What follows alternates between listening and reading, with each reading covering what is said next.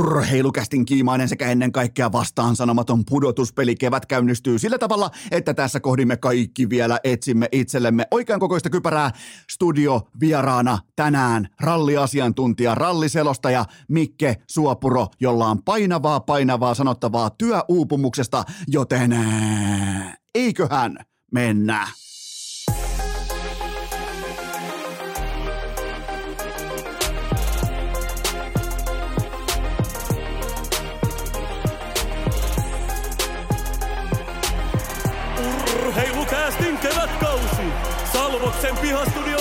Esko, tuottaja Kope ja Pikku Taavetti.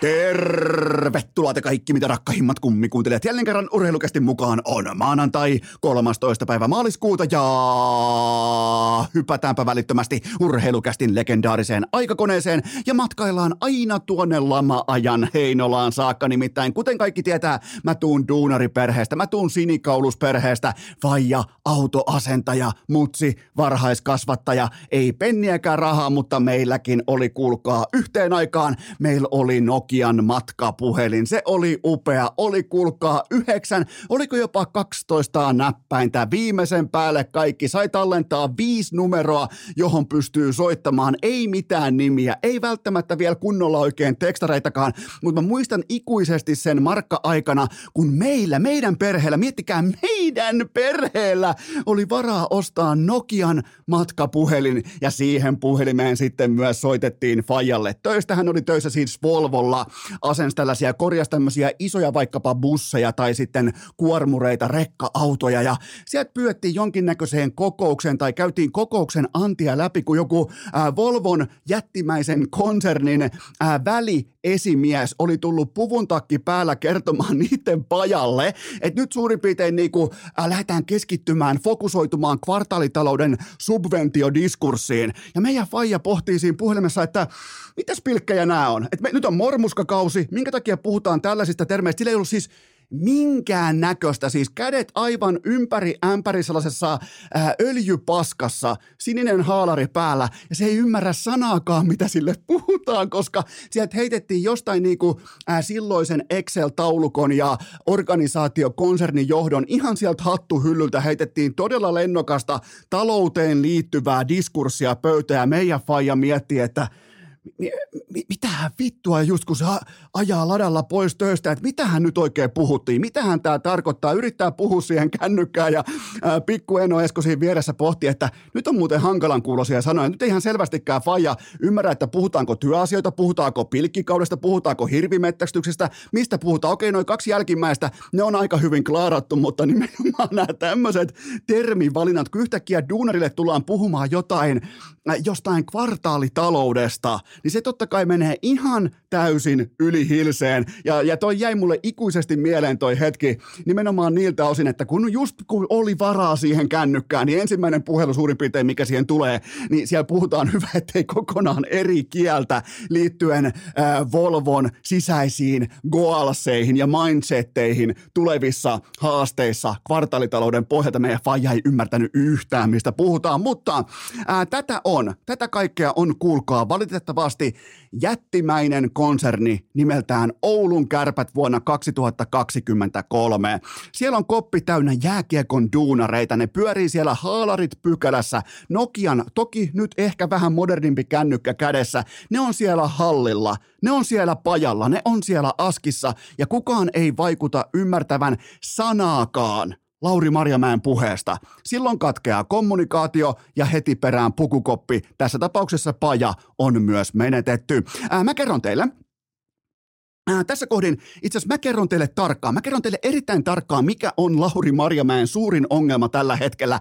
Hän on se taidepiirien muka arvostettu tyyliniakka, joka osaa toki loihtia todella todella upean eroottisen novellin, mutta hän ei osaa itse panna, eikä varsinkaan myydä sitä kirjaansa yhdenkään kopion vertaa. Hän elää tuilla, hän elää jollain mystisellä ää, kollegiaalisella piirien arvostuksella, joka on hankittu seitsemän, kahdeksan vuotta sitten.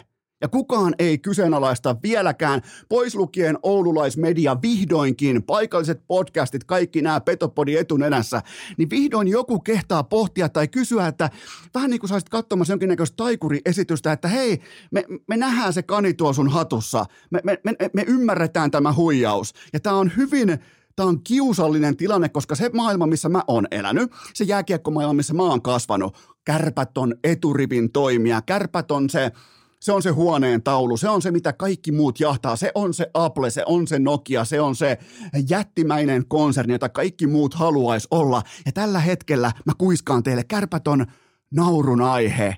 Eikä tässä ole mitään sokeraavaa tai yllättävää. Siis suomalainen jääkiekkoperhe, minä ja sinä, me päätettiin joskus 2015, että Marja Mäki, hän on todellinen sopimus, että nyt mennään luvattuun maahan. On tullut oikeasta tuubista, oikeita kaistaa pitkin, oikeiden mentoreiden avustamana tähän pisteeseen saakka, että nyt voitetaan World Cupia. Sen jälkeen voitetaan 3-4 MM-kultaa.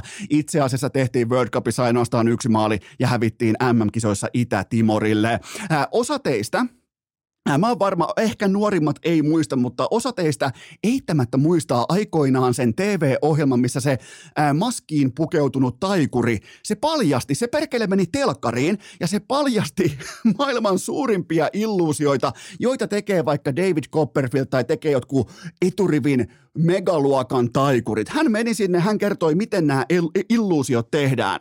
Joten tämä kausi Oulussa – Tämä on paljastanut lopullisesti Marjamäen illuusion.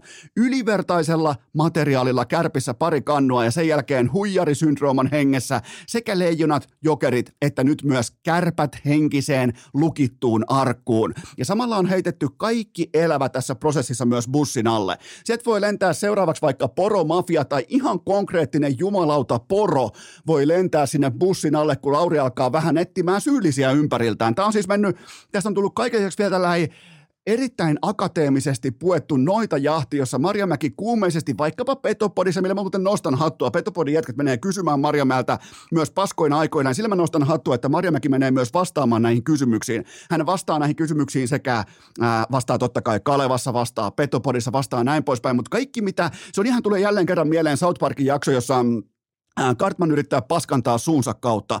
Kaikki, mitä se siis su- suusta kuitenkin tulee, se on niin helvetin laadukkaasti argumentoitua. Se, se retoriikka viimeisen päälle, sen sokerikuorutus sen lauseissa on suorastaan seksikästä. Joten sitä on helppo ostaa sitä, mitä hän myy, mutta mitä Marjamäki itse asiassa myy? Hän puhuu jossain Petopodissa siitä, että no itse asiassa me hyökätään neljällä nykyään. Ihan täyttä paskapuhetta. Aivan siis, aivan täyttä roskaa. Mun piti oikein, oikein vanhan liiton tyylisesti, otin iPadin, keitin oikein analyytikon aamukahvit saatana. Ja mä katoin kärppien pelaamista, että missä tilanteessa hyökätään neljällä.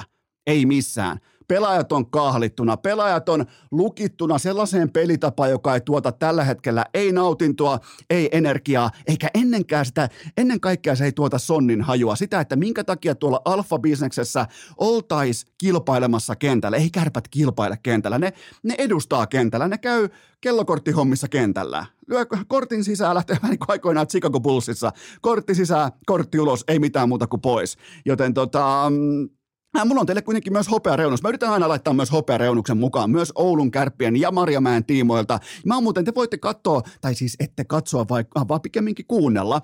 Te voitte kuunnella urheilukästi vanhoja nauhoja taaksepäin, niin äh, puhutaan vaikka jokeriajasta, puhutaan tästä, niin nyt ei olla todellakaan mistään takapenkiltä huutelemassa, että Marjamäki on fraud, Marjamäki on huijari. Marjamäen huijaus vielä tulee pal- paljastumaan. Nyt ei todellakaan olla mistään takapenkiltä jälkiviisaan toteamassa, että hei, et, et, et, et, nyt, nyt mä vasta sen tajun. Ei, tätä on, ollut, tätä on luukutettu ihan riittävän kauan. Mä en ole koskaan pitänyt sitä yhtään minä. Ja mun mielestä nyt vasta vihdoinkin tajuamaan, että kuinka pitkälle pääsee laadukkaalla retoriikalla, sillä et et välttämättä osaa pitää ruuvimeiseliä kädessä, mutta kun sä saat kertoa sen YouTube-nauhalla sadalle tuhannelle katsojalle, että oikein sellaisella kunnolla ASMR-äänellä viimeisen päälle valitset kaikki sun sanat, niin kyllä me aika pitkälti myös uskotaan siihen, että mitä se meille vaikkapa tästä ruuvimeiselistä nyt sitten kertoo. Siitä on kyse, joten se hopea reunus nyt lettiin. Nyt sitten Fledaan maanantai-tiistai-akselilla oikein Pohjois-Pohjanmaan kautta KKta vastaan. Se nimittäin nopeuttaa prosessia kohti kokonaan uusittua valmennustiimiä.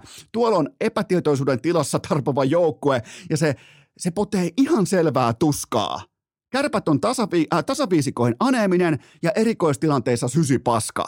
Nyt pitäisi olla se poronnahka takana. Ei oo, ei oo kiimaa, ei oo astutuskausi. Mä toivon, suomalaisen jääkiekon puolesta mä toivon, että koko ei ainoastaan voita kärppiä, vaan se teurastaa ne sinne kentälle ihan pystyyn alkaen ottelusta numero yksi. Heti maanantai-iltana Raksilassa munat luukkuu saatana kotijoukkue yksi, vierasjoukkue kahdeksan. Se olisi parasta, mitä voisi tapahtua tässä kohdin sekä Kärpille että sen jälkeen myös kotimaiselle jääkiekolle, joten tässä on playoff kevään. Mä rakastan playoff. Okei, okay, mä sytyn. Mä tiedän, että joku syksy, joku SM-liiga, joku äh, marraskuun synkkyys, kaikki tämä, niin on tosi vaikea saada kiinni jääkiekon SM-liigasta, mutta nyt mä oon valmis. Tää, tää on hienoa aikaa. Ennen kaikkea siksi, koska KKlla on sauma laittaa toi äh, tavallaan pien epäpeto ulos bisneksestä tässä ja nyt. Ja nimenomaan se, että nyt pitää nopeuttaa prosessia, nyt pitää hävitä. Toivottavasti kärppien pelaajat häviää aivan pystyyn nämä molemmat pelit, jotta he saavat itselleen oikean päävalmentajan, joka siis tietenkään ei ole Lauri Marjamäki. Niin kuin mä oon teille ihan riittävän monta vuotta yhteen tavallaan niin kuin yhteen tuupiin jo toitottanut. Urheilukääst! Palautussyöttö! Kontrollilähtö! Tolppatrappi ja tietenkin viivelähtö. Nyt on kuitenkin aika toitottaa kaupallista tiedotetta ja sen tarjoaa Abloy Dorman L3. Mä voin sanoa teille, että kun me laitatte Google ihan suoraan Abloy Dorman L3, teillä on sen jälkeen himassa lukot kunnossa. Äsken tuli puhuttua Nokian vanhasta kännykästä, joka meidän Fajalla oli, niin käytättekö muuten vielä sellaista kännykkää, missä on näppäimet? Ai ette käytä, käytätte kosketusnäyttöä. No minkä takia te sitten vieläkin, jos te olette noin huikealla tavalla moderneja ihmisiä, niin miksi te kannatte avaimia mukana.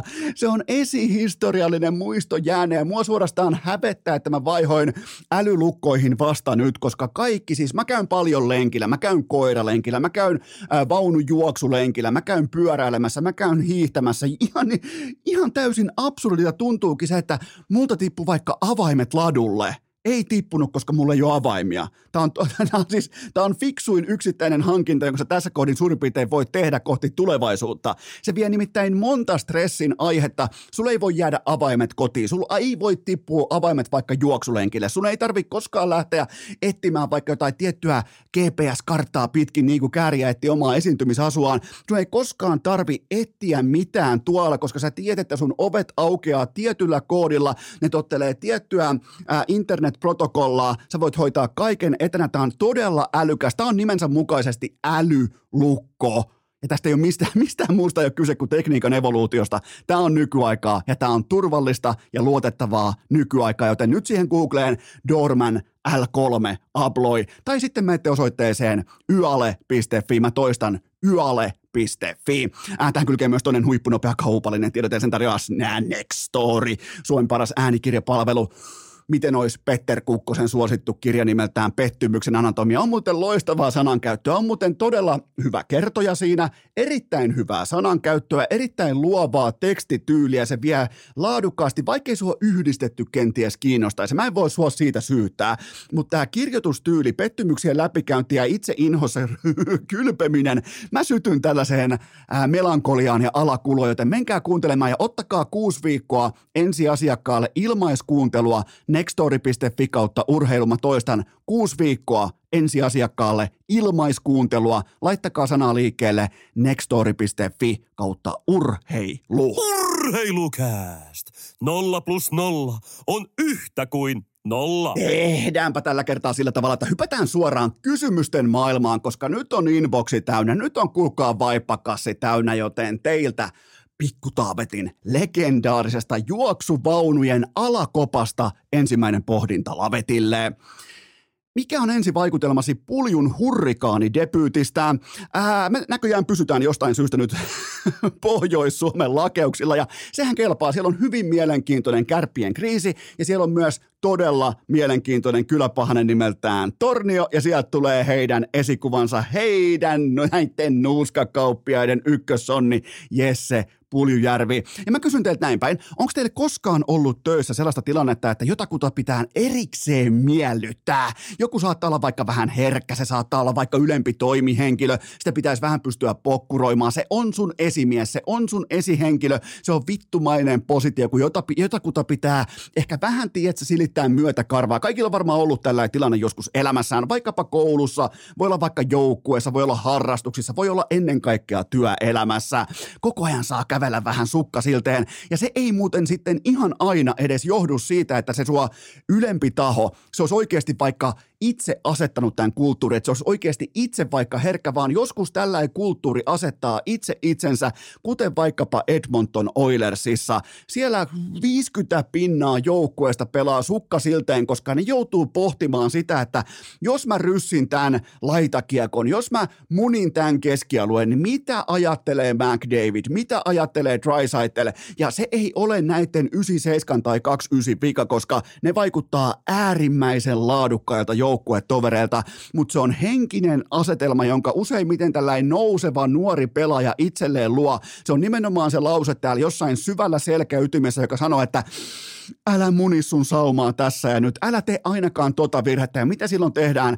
Silloin panikoidaan, silloin luovutaan pelivälineestä, silloin jätetään tilanteita nimenomaan tietynlaisen mm, varman päälle pelaamisen hengessä jätetään vajaaksi, ja sitä oli Jesse Puljujärven aika Edmontonissa nimenomaan näiden supertähtien rinnalla pelatessa, Ää, ja sen näytti myös välittömästi toteen tämä Puljun 12 minuuttia, tämä on lyhyt otanta, mutta nimenomaan Carolinan paidassa Vegasia vastaan lauantai-sunnuntai yönä. Mä en poimi tähän mukaan mitään muuta kuin Puljun luontaisen vapautumisen jääkiekon pelaamiseen. Okei, joku voi huutella nyt, että Eno Esko, se päättyi 0-4.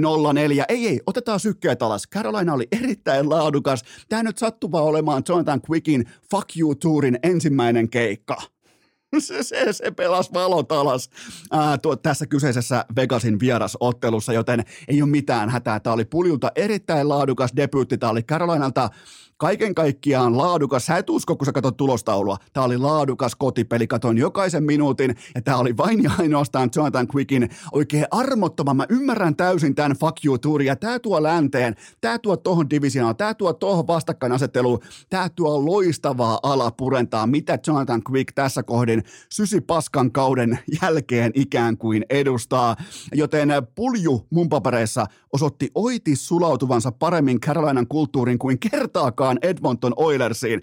Carolinassa ei tarvi selkäydin tasolla olla huolissaan siitä, että mitä lajin suurimmat supertähdet susta ajattelee, koska siellä ei ole lajin suuren, äh, suurimpia supertähtiä. Ei, tämä ei mikään hyökkäys yhtäkkiä jostain ihan täysin pusikosta Sebastian Ahoa kohtaan, mutta kyllä mäkin jopa Sebastian Ahon, Ahon fanina ymmärrän sen erotuksen, mikä on Ahon ja vaikka McDavidin välillä. Joten mulla on sellainen, Mulla on puljosta sellainen olemassa sellainen tietyllä tapaa niin psykoprofiili, ja se on se, että hänellä on luontainen, vilpitön, autenttinen, täysin aito tarve miellyttää ihmisiä hänen ympärillään. Ollaan sitten vaikka festivaaleilla, ollaan vaikka kalaretkellä, ollaan vaikkapa kaivohuoneen terassilla, missä tahansa, ja ollaan jääkiekkojoukkueen kopissa, niin mä, mulla on sellainen vuosien mittaan syntynyt kuva Jesse Puljärvestä, että hän haluaa vilpittömästi olla muita kohtaan se hyvä työkaveri, se hyvä jätkä, se hyvä ystävä. Ja nimenomaan hän ei halua olla se, joka pettää vaikka McDavidin, pettää Trisaitelin,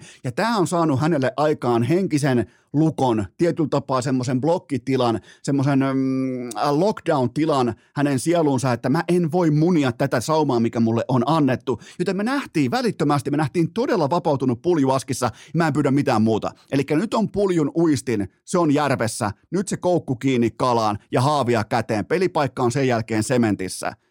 Se on ihan totta. Peli, siis pelipaikka on sementissä hyvin nopeasti, koska hän oli välittömästi laadukkaampi kuin vaikkapa Derek Stepan tai muutama muu pelaaja tuossa joukkueessa. Erittäin vahva debyytti. Mä annan, mä annan vaikka suoraan, mä annan 9 plus puljulle.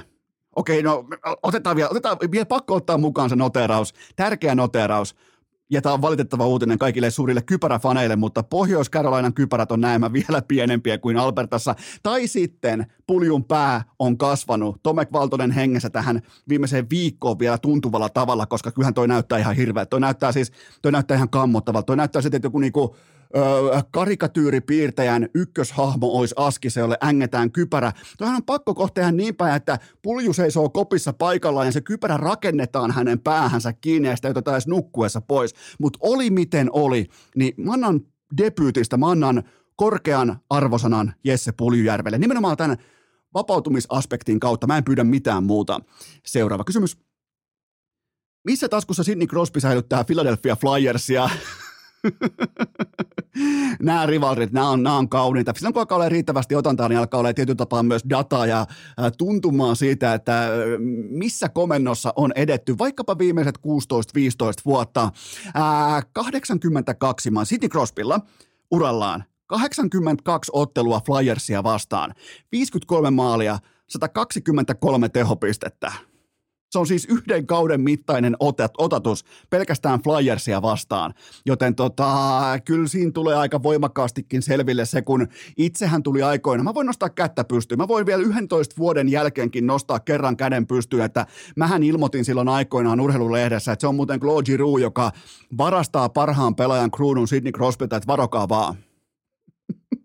ja mä oikein, mä oikein huomasin, mun ei tarvis hakea että tällä itselleni mukaan tuota jostain menneisyydestä, mutta mun on pakko nostaa käsi pystyyn, että näin ei välttämättä tapahtunut, mutta hei, Mikael Granlundin, Oulun Salonpojan illasta, lauantai-illasta pari nuottia pöytään, ää, totta kai on pakko mainita ne, ne puikot keskialueella Flyersia vastaan, oikein kunnon nöyryytys, harhautus, mutta pelin ytimessä tekee peliä, pysyy kiekossa, tekee joukkuetovereistaan ympärillä vähän viime kauden tyylisesti parempia. Jälleen kerran mä en pyydä mitään muuta. Mä en pyydä ilmaveiviä, mä en pyydä hattutemppua, mä en pyydä MM-kisa tyylisesti operointia YVllä vaikka Kaarelta, en pyydä sitä. Mun mielestä MG tuli nyt tässä kyseisessä ottelussa vihdoinkin.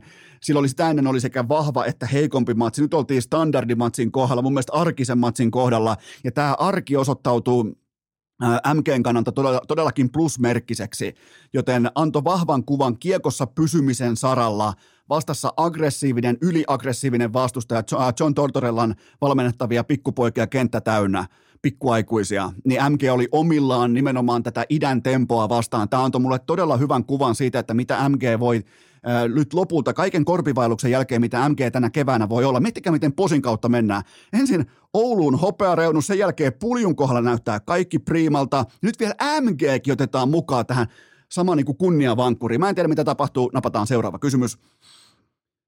Joko on aika herätä, kato vaan, joko on aika herättää henkiin hashtagin pata ei pysähdy. No, tämä oli aikoinaan mun, mun hashtag, jonka mä laitoin silloin, kun mä heitin totta kai Marjamäki tyylisesti ässät aivan keskelle sitä bussin ajokaistaa bussin alle, ja välittömästi ne ei hävinnyt enää met- matsiakaan sen jälkeen, joten sieltäkin haettiin nyt vielä hetkinen kymmenen vuoden takaa L mukaan, mutta äh, kyllähän tässä niinku, kyllä, kyllä tässä alkaa kukaan vaikuttaa siltä, että pata ei pysähdy. Se on virallinen tieto, vastaan tulee ontuva TPS. S kävi hakemassa vielä kotiedun. Ja oliko jopa Porin narukerän mestaruus vasta alkusoittoa? 25 vuoden odotus ohi jääpallossa. Liki 2500 katsoja. Kiima nousee, kaljan hinta laskee. Siellä alkaa Minäsin sanoa, että jos porilaisilla miehillä seisoisi niin kuin kaiken tämän ryyppäämisen jälkeen, nyt olisi tondis kohillaan, mutta mä en voi sitäkään sanoa. Joten tota, nyt näyttää hyvältä. Siis miettikää Kari Mutanen putouksen finaalissa, ja siellä oli muuten vastassa rigattu äänestys koska Aku Sipola on Maikkarin oma poika. Siinä oli rigattu äänestys. Mä en ikinä voi kuvitella tai uskoa, että Kari Mutanen Porista liikunnan Maikka olisi hävinnyt sen äänestyksen ihan straight up. Joten kyllä tämä, tämä on nyt se kevät, kun pata ei pysähdy. Se on virallinen tieto. Mä, että mä rakastaisin semmoista, että vaikka välierät, iso mäki, sellainen karhun, sellainen vielä itsekin niinku juoppona vielä haistaa sen haistaa sen oluen tuoman semmoisen niin marinaadin siellä ilmassa ja ai saatana koikuja kuntsilman paitaa ja kaikki legendat katsomossa ja työttömät hitsarit seisoma katsomossa, niin se olisi hienoa tähän kaiken pandemia ja paskan jälkeen, niin täpö täys porin jäähalli ja aivan täyttä rumpua, joten tota, mä, mä toivon, mä toivon, että tässä menee pitkälle. Ja varsinkin kaataa sysi kammottavan, kuivan, paskan TPSn. Seuraava kysymys montako peliä laitetaan Thomas Gregorille ja miten tämä vaikuttaa GM Salmelaisen peilifetissiin? Gregoire. Thomas Gregoire, äh, kyllähän tästä putkakeikkaa pukkaa ja ihan aiheesta näin on pakko sanoa. Mä näin vain, mä pystyin kelaamaan frame frameiltä vain kaukaisen kuvakulman, mutta on tämä mun papereissa, ellei toista kuvakulmaa tule, joka pelastaa Gregoirin ikään kuin pälkähästä, niin kyllä hänelle tulee tästä kakkua. Mä en sitä tätä nauhoittaessa nyt tiedä, tuliko kakkua, eikö tule kakkua, kelle tulee kakkua, miten tulee kakkua, mutta urheilukästin äh, kurinpitodelegaatio ojentaa tästä ihan suoraan kolme matsia itse teosta ja kaksi matsia totaalisesta typeryydestä. Siis e- e- eikö Gregoire tiennyt, että Lukko ei pelaa mistään? L- Lukolla ei ole mitään merkitystä, miten tämä kyseinen ottelu päättyy. Vai alkaako sisäinen abloi sittenkin reistailla siinä määrin, että kun on tulossa neljäs L putkeen – ja sitten tulee vielä IFKta niskaan, niin pitää vähän niin kuin herätellä omia, pitää ylipelata idioottimaisella tavalla yksi tilanne. En tiedä, mutta tästä tulee kakkua. Jos ei tuu, niin jälleen kerran kurinpito on epäonnistunut ainoassa työssään, mikä on totta kai se, että pitää suojella pelaajia. itse asiassa tässä kohdin, mennään tähän sitten vielä keskiviikkoon totta kai perjantaina, mutta Ää, tässä kohdin mä näen IFK on niin sanotun yllätyssauman peräti täydellisenä. Saa pelata alta vastaajana epävarmaa lukkoa vastaan ja vielä jos lukko tulee jäälle ilman Gregoiria, niin ää, saattaa hyvinkin olla koko liikakauden MVP. Niin lukon siniviiva on hyvä, ettei mestistaso. Ei tietenkään ole sitä tasoa, mutta mä vaan annan osviitan siitä, miten arvokas pelaaja Gregoire on lukolle. Joten tota, äh, osallistu tyhmiin kisoihin, voita tyhmiä palkintoja. Älä taklaa toi, älä, kun on merkityksetön peli, älä taklaa ketään päähän. Ihan pitäisi olla yksinkertainen asia. Seuraava kysymys. Kumpi ansaitsee vuoden valmentajatittelin, Tommi Niemelä vai Tommi Miettinen? Äh, kyllä se on kuulkaa Tommi Niemelä tällä materiaalilla kotietu Lahteen ja jokainen tappioputki katkaistu viimeistään neljän matsin kohdalla, kun on nuori altavastaajaporukka. Niin useimmiten selkärangan notkuminen on – paikoin jopa itsestäänselvyys, mutta ei Tommi Niemelän tässä joukkueessa, joten useimmiten kaikki tappiokierteet on katkaistu viimeistään kolmen matsin kohdalla, kahden matsin kohdalla. Se on vahva joukkueen merkki. Sieltä on noussut muun muassa Kit Jämseen ja kumppaneita esiin laajalta rintamalta, Sakke Hämäläinen Heinolasta ja vaikka ketä.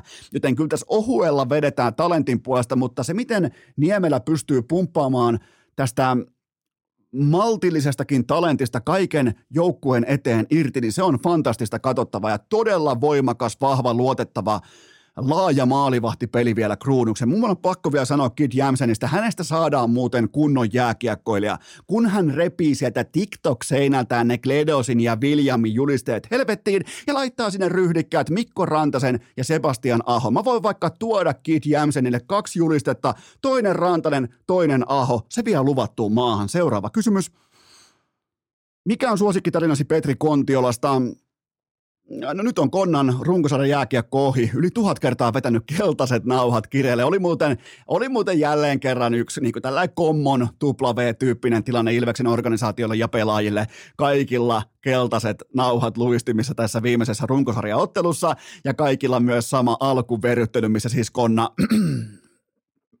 missä Konna ottaa, mites Konnan tota, alkuverryttelyä kuvailisi? Konna tietää, että peli alkaa vasta myöhemmin. Alkulämmittely ei tarvitse siivota koko sielua. Niin tota, kyllähän Kontiolla tarinoissa on yksi yhteinen tekijä. Aina tulee vilpitön hymy kasvoille. Ei tarvitse esittää, että Konna olisi jotenkin hauska jätkä tai hyvä jätkä tai, tai Konnan kanssa olisi joskus vietetty. Ei niin tarvitse nuoleskella tai esittää mitään Konnan tiimoilta koskaan, niin aina tulee vilpitön hymy kasvoille ja kyllähän toi on se mun oma suosikkihelmi on se, kun, ja varmaan jokainen armeijan käynyt voi tunnustella, mutta mun mielestä se oli jotenkin niin, kuin niin se oli niin pöyhkeä ja konnamaista, kun hän tulee, hän on kuitenkin vasta armeijassa alokas, ihan pokkana maanantain aamuvahvuuteen lomapuku päällä, että mä oon muuten Tapparan ykkössentteri ja mun urheilukomennus alkaa tänään, että mitä te voitte, Luutanti Eloranta, mitä sä ajattelit asialle tehdä? No et mitään, ei siis, ei mitenkään tällaisella niin pöyhkeällä tai koppavalla tas- äh, tavalla tai mitenkään uhoten, vaan sellaisella konnamaisella niin kuin rentoudella ja viakkaudella, että lomillehan tässä oltiinkin oikeastaan lähössä, niin se on, se on sellainen, mikä mikä kyllä ei tule ihan heti unohtumaan konnasta. Ja sitten siellä oli myös arme, armeijoiden välinen tällä jalkapalloturnaus, niin, ää, niin tota, siinä selviteltiin sitten näiden sotilaiden jalkapallotaustaa komppanian alakerrassa, niin, niin Konnalta kysyttiin. Sitten se oli vähän, vähän herkkä tilanne vielä, pitää, niin kuin, pitää saada homma kasaan, pitää saada paketti kasaan, että nyt pitää saada selville, että ketkä on pelannut missäkin, niin Konna alkoi luettelemaan, että no mitä, mulla tuossa on, mulla on Real Madrid ja mulla on Barcelona ja Manchester United, ja no siinähän taas kerran luuntanti, oli kuin Elorannalla, niin palo, palo käpy, mutta mun ainoa tavoite tähän kevääseen on se, että Konnalle kannu. Mun, mun kevä, Urheilukästi virallinen tavoite tähän kyseiseen jääkiekkokevääseen on se, että konnalle kannu. Nimenomaan konnalle kannu. Mä kannustan Ilvestä näissä playereissa. Konnalle kannu. Seuraava kysymys. Mitä Ville Peltonen halusi viestiä vahvalla Mikke Max Osteen lausunnollaan? Tämä on todella oleellinen kysymys ja tämä perustuu siihen, että tämä koko väliin tulo suorastaan, painava puheenvuoro. Hyvin harvoin päävalmentajat puhuu tällä tavalla omasta pelaajastaan, mutta Ville Peltonen on vilpittömästi huolissaan omasta rakkaasta lajistaan. Ei välttämättä omasta tässä kohdin pelaajastaan, ei seurastaan, vaan siitä isosta kuvasta, mitä jääkiekko haluaa olla ja miten jääkiekko haluaa presentoida itsensä huippurheiluna maksavalle asiakkaalle ja ennen kaikkea junnuille. Mun mielestä oli helvetin tärkeä, nimenomaan tämä poimittavissa oleva pohjimmainen viesti Ville Peltosen puheenvuorosta, joten näin toimii yksi aikamme suurimmista. Tämä kausi on vo- joku kausi sieltä toinen täältä, tämä sesonkin on ollut, se on ollut mitä se on ollut, mutta silti tämän linjan Peltonen asetti mun mielestä täydellisesti. Ja mun mielestä nyt myös IFKn kopissa on se, nyt ei tarvitse spekuloida. Nyt ei tarvitse pelaajien keskenään pyöritellä, että onkohan joku asia ok vai ei. Tämä ei ole ok IFKssa. Tämä ei ole ok suomalaisessa jääkiekossa. Mun mielestä Ville Peltoselta lyhyt kommentti, äärimmäisen vahva ja vakava viesti. Seuraava kysymys. Kenelle meni lopulta liikan hävyttömin tilastorivi erikoispalkinto? No tätähän summailtiin jo Jori Lehterällä silloin ennen kauden alkua, että 0 plus 60 oli tavoitteena, mutta kyllä mun on pakko nostaa Saipan Valtteri Ojantakanen 58 ottelua 20 plus 3. 20 plus 3. Miettikää, tuota, kuitenkin on tehnyt 20 urnaa ja väistellyt potentiaalisia syöttöpisteitä niin sanotaanko kunniakkaasti, että on tullut mukaan vain kolme passia. Tekisi mieli käydä kaikki nauhat läpi tai nämä syötöt läpi, että miten nämä syötöt on sitten tullut, mutta 20 plus 3, niin se on härkänen rivi. Seuraava kysymys. Oliko Jukureiden runkosarjan päätös tarkoituksella Oulussa, jotta Jormakka pääsee nopeammin leville? mä lupasin, itse asiassa mä lupasin syksyllä Etelä-Savon, että ne vuokrat tulee vielä rästiin, että nyt on kaahaamisen aika ohja, niinhän siinä myös kävi. Eh, nyt oli sitä jukuria, mitä tuoteseloste myös lupaa. Ja kyllähän tuossa tavallaan kilometrejä ja luontoa säästettiin, kun Jormakka sai suoraan lähteä kasakkahattu päässä leville Oulusta. Niin tavallaan mä tunnen lämpöä siitä, että suomalaisen jääkiekon alkuperäinen ja kaiken lisäksi vielä johtava leville lähtiä saa avata pelin tämän kevään osalta. Se, se, on, se on mulle henkilökohtaisesti tärkeää, että Jormakka on siellä ensimmäisenä, todennäköisesti myös viimeisenä. Seuraava kysymys. Kumpi on tärkeämpää vuonna 2023, venäläispelaajan kotimaan propagandalait vai länsimaalaiset ihmisoikeudet? Ää, siis osa NHL-seuroista on vetänyt Pride-paitansa takaisin varastoon, koska Venäjä, Venäjä, bla bla bla. Ja sitten siellä selitellään niin päin, että nämä venäläispelaajat voi joutua kotimaassaan vaikeuksiin, jos ne edustaa Pride-paidassa NHL-ottelussa, niin jälleen kerran NHL jättää sanomatta sen tosiasian ääneen, että mitä jos mitä jos nämä Orlovit ja kumppanit, niin mitä jos ne on ihan vilpittömästi homovastaisia, juuri siten kuten heidät on kasvatettu. Jälleen kerran NHL suorittaa tämmöisen illuusiotyyppisen jonkinnäköisen vapauden patsaan kadottamiseen ja me ihmetellään taivasta, että hei noin se varmaan on, miten ne sanoo, että kyllä se varmaan noin menee tuolla Venäjällä. Ja vaikka, vaikka meidän pitäisi tietää paremmin, mutta kyllä jälleen kerran, mä en tiedä kuinka monta ällää kuinka monta tappiota NHL vielä käy hakemassa tästä Venäjästä itselleen. Nyt on haettu Ovechkin, on haettu Ovechkinin lapsetkin, on haettu ihan kaikki mahdollinen, niin nyt sitten vielä yksi, yksi kyykistyminen lisää. Seuraava kysymys. Pitääkö olla huolissaan Lauri Markkasen jääkylmästä illasta Charlottessa? Ei missään nimessä. Tämähän oli siis vain upeasti kätketty tribuutti isäntien omistajalle Michael Jordanille. Nimittäin Michael Jordan ja Kobe Bryantin sanoin, mikäli sä oot jääkylmä, jatka heittämistä. Mikäli sä oot epävarma, niin kokeile heittämistä. Markkanen 3 kautta 22 kentältä ja tämä on pelkästään positiivinen kokemus ihan kaikille osallisille. Ja sallittakoon tällä nyt kerran 60 matsiin. Ihan siis dominantin tähdistökauden keskellä. Kerran 60 matsiin. Tämä on oikein hyvä ponnahduslauta, mutta se, minkä mä otan positiivisena nuottina mukaan nimenomaan on se, että kun on se jääkylmä käsi, kun on se jääkylmä ilta, niin Markkanen heittää ne heitot, jotka on hänelle skaalattu ja piirretty, ja se on johtajuutta, se on tähtipelaajuutta, se on alfa läsnäoloisuutta, jos näin sallitte sanoa, niin mun mielestä oli pelkästään hyvä asia. Seuraava kysymys. Jokohan mestarien liiga mahtuisi vihdoin maanantai jaksoon? No ei mahu, ei, ei näillä matseilla varsinkaan, mutta hei El Clasico sunnuntaina. Mä pohdin pari vuotta sitten, että mitenhän, tämän, mitenhän tälle tapahtumalle käy, kun ei ole Ronaldoa eikä Messiä, ja nyt se on romahtanut. Ei, ei, ei ole siis, ei, ei kuulkaa, ei mihinkään. Joten tota, tämä viikko, tämä nyt pelaillaan läpi ja Katsotaan seuraavassa vaiheessa, top 8 vaiheessa, tai katsoo sitten mestarien liikaa vähän tarkemmin, mutta on siellä ollut hyviäkin pelejä, mutta Tuosta mä voisin jossain vaiheessa ottaa kiitosta vierasmaalisäännöstä ja kuinka lukossa nämä pelaajat on nyt taas toiseen suuntaan ja valmentajat ja koko kulttuuri ja koko laji, mutta otetaan seuraava kysymys. Tuleeko tästä uusi normaali, että jokin kaupunki sulkee vierasfanit kokonaan tapahtumista ulos? Öm, Napolin kyläpahanen teki kieltämättä melko kovan linjauksen Frankfurtin fanien kanssa, eli kukaan sieltä päin Saksaa ei pääse tähän kyseiseen kaupunkiin tänä kyseisenä ajankohtana, joten ää, mun mielestä jalkapallo voisi ottaa sitä GM-salmelaisen peiliä nyt ihan huolella lainaa ja katsoa, että miten tämä laji on tullut tähän pisteeseen saakka mikä on johtanut tähän pisteeseen saakka, että pitää kaupungin johdolla pitää sulkea kokonaisia fanikuntia, ultria, ihan sit mitä tahansa pitää sulkea pois urheilutapahtumasta, siis jonka pitäisi olla perhetapahtuma.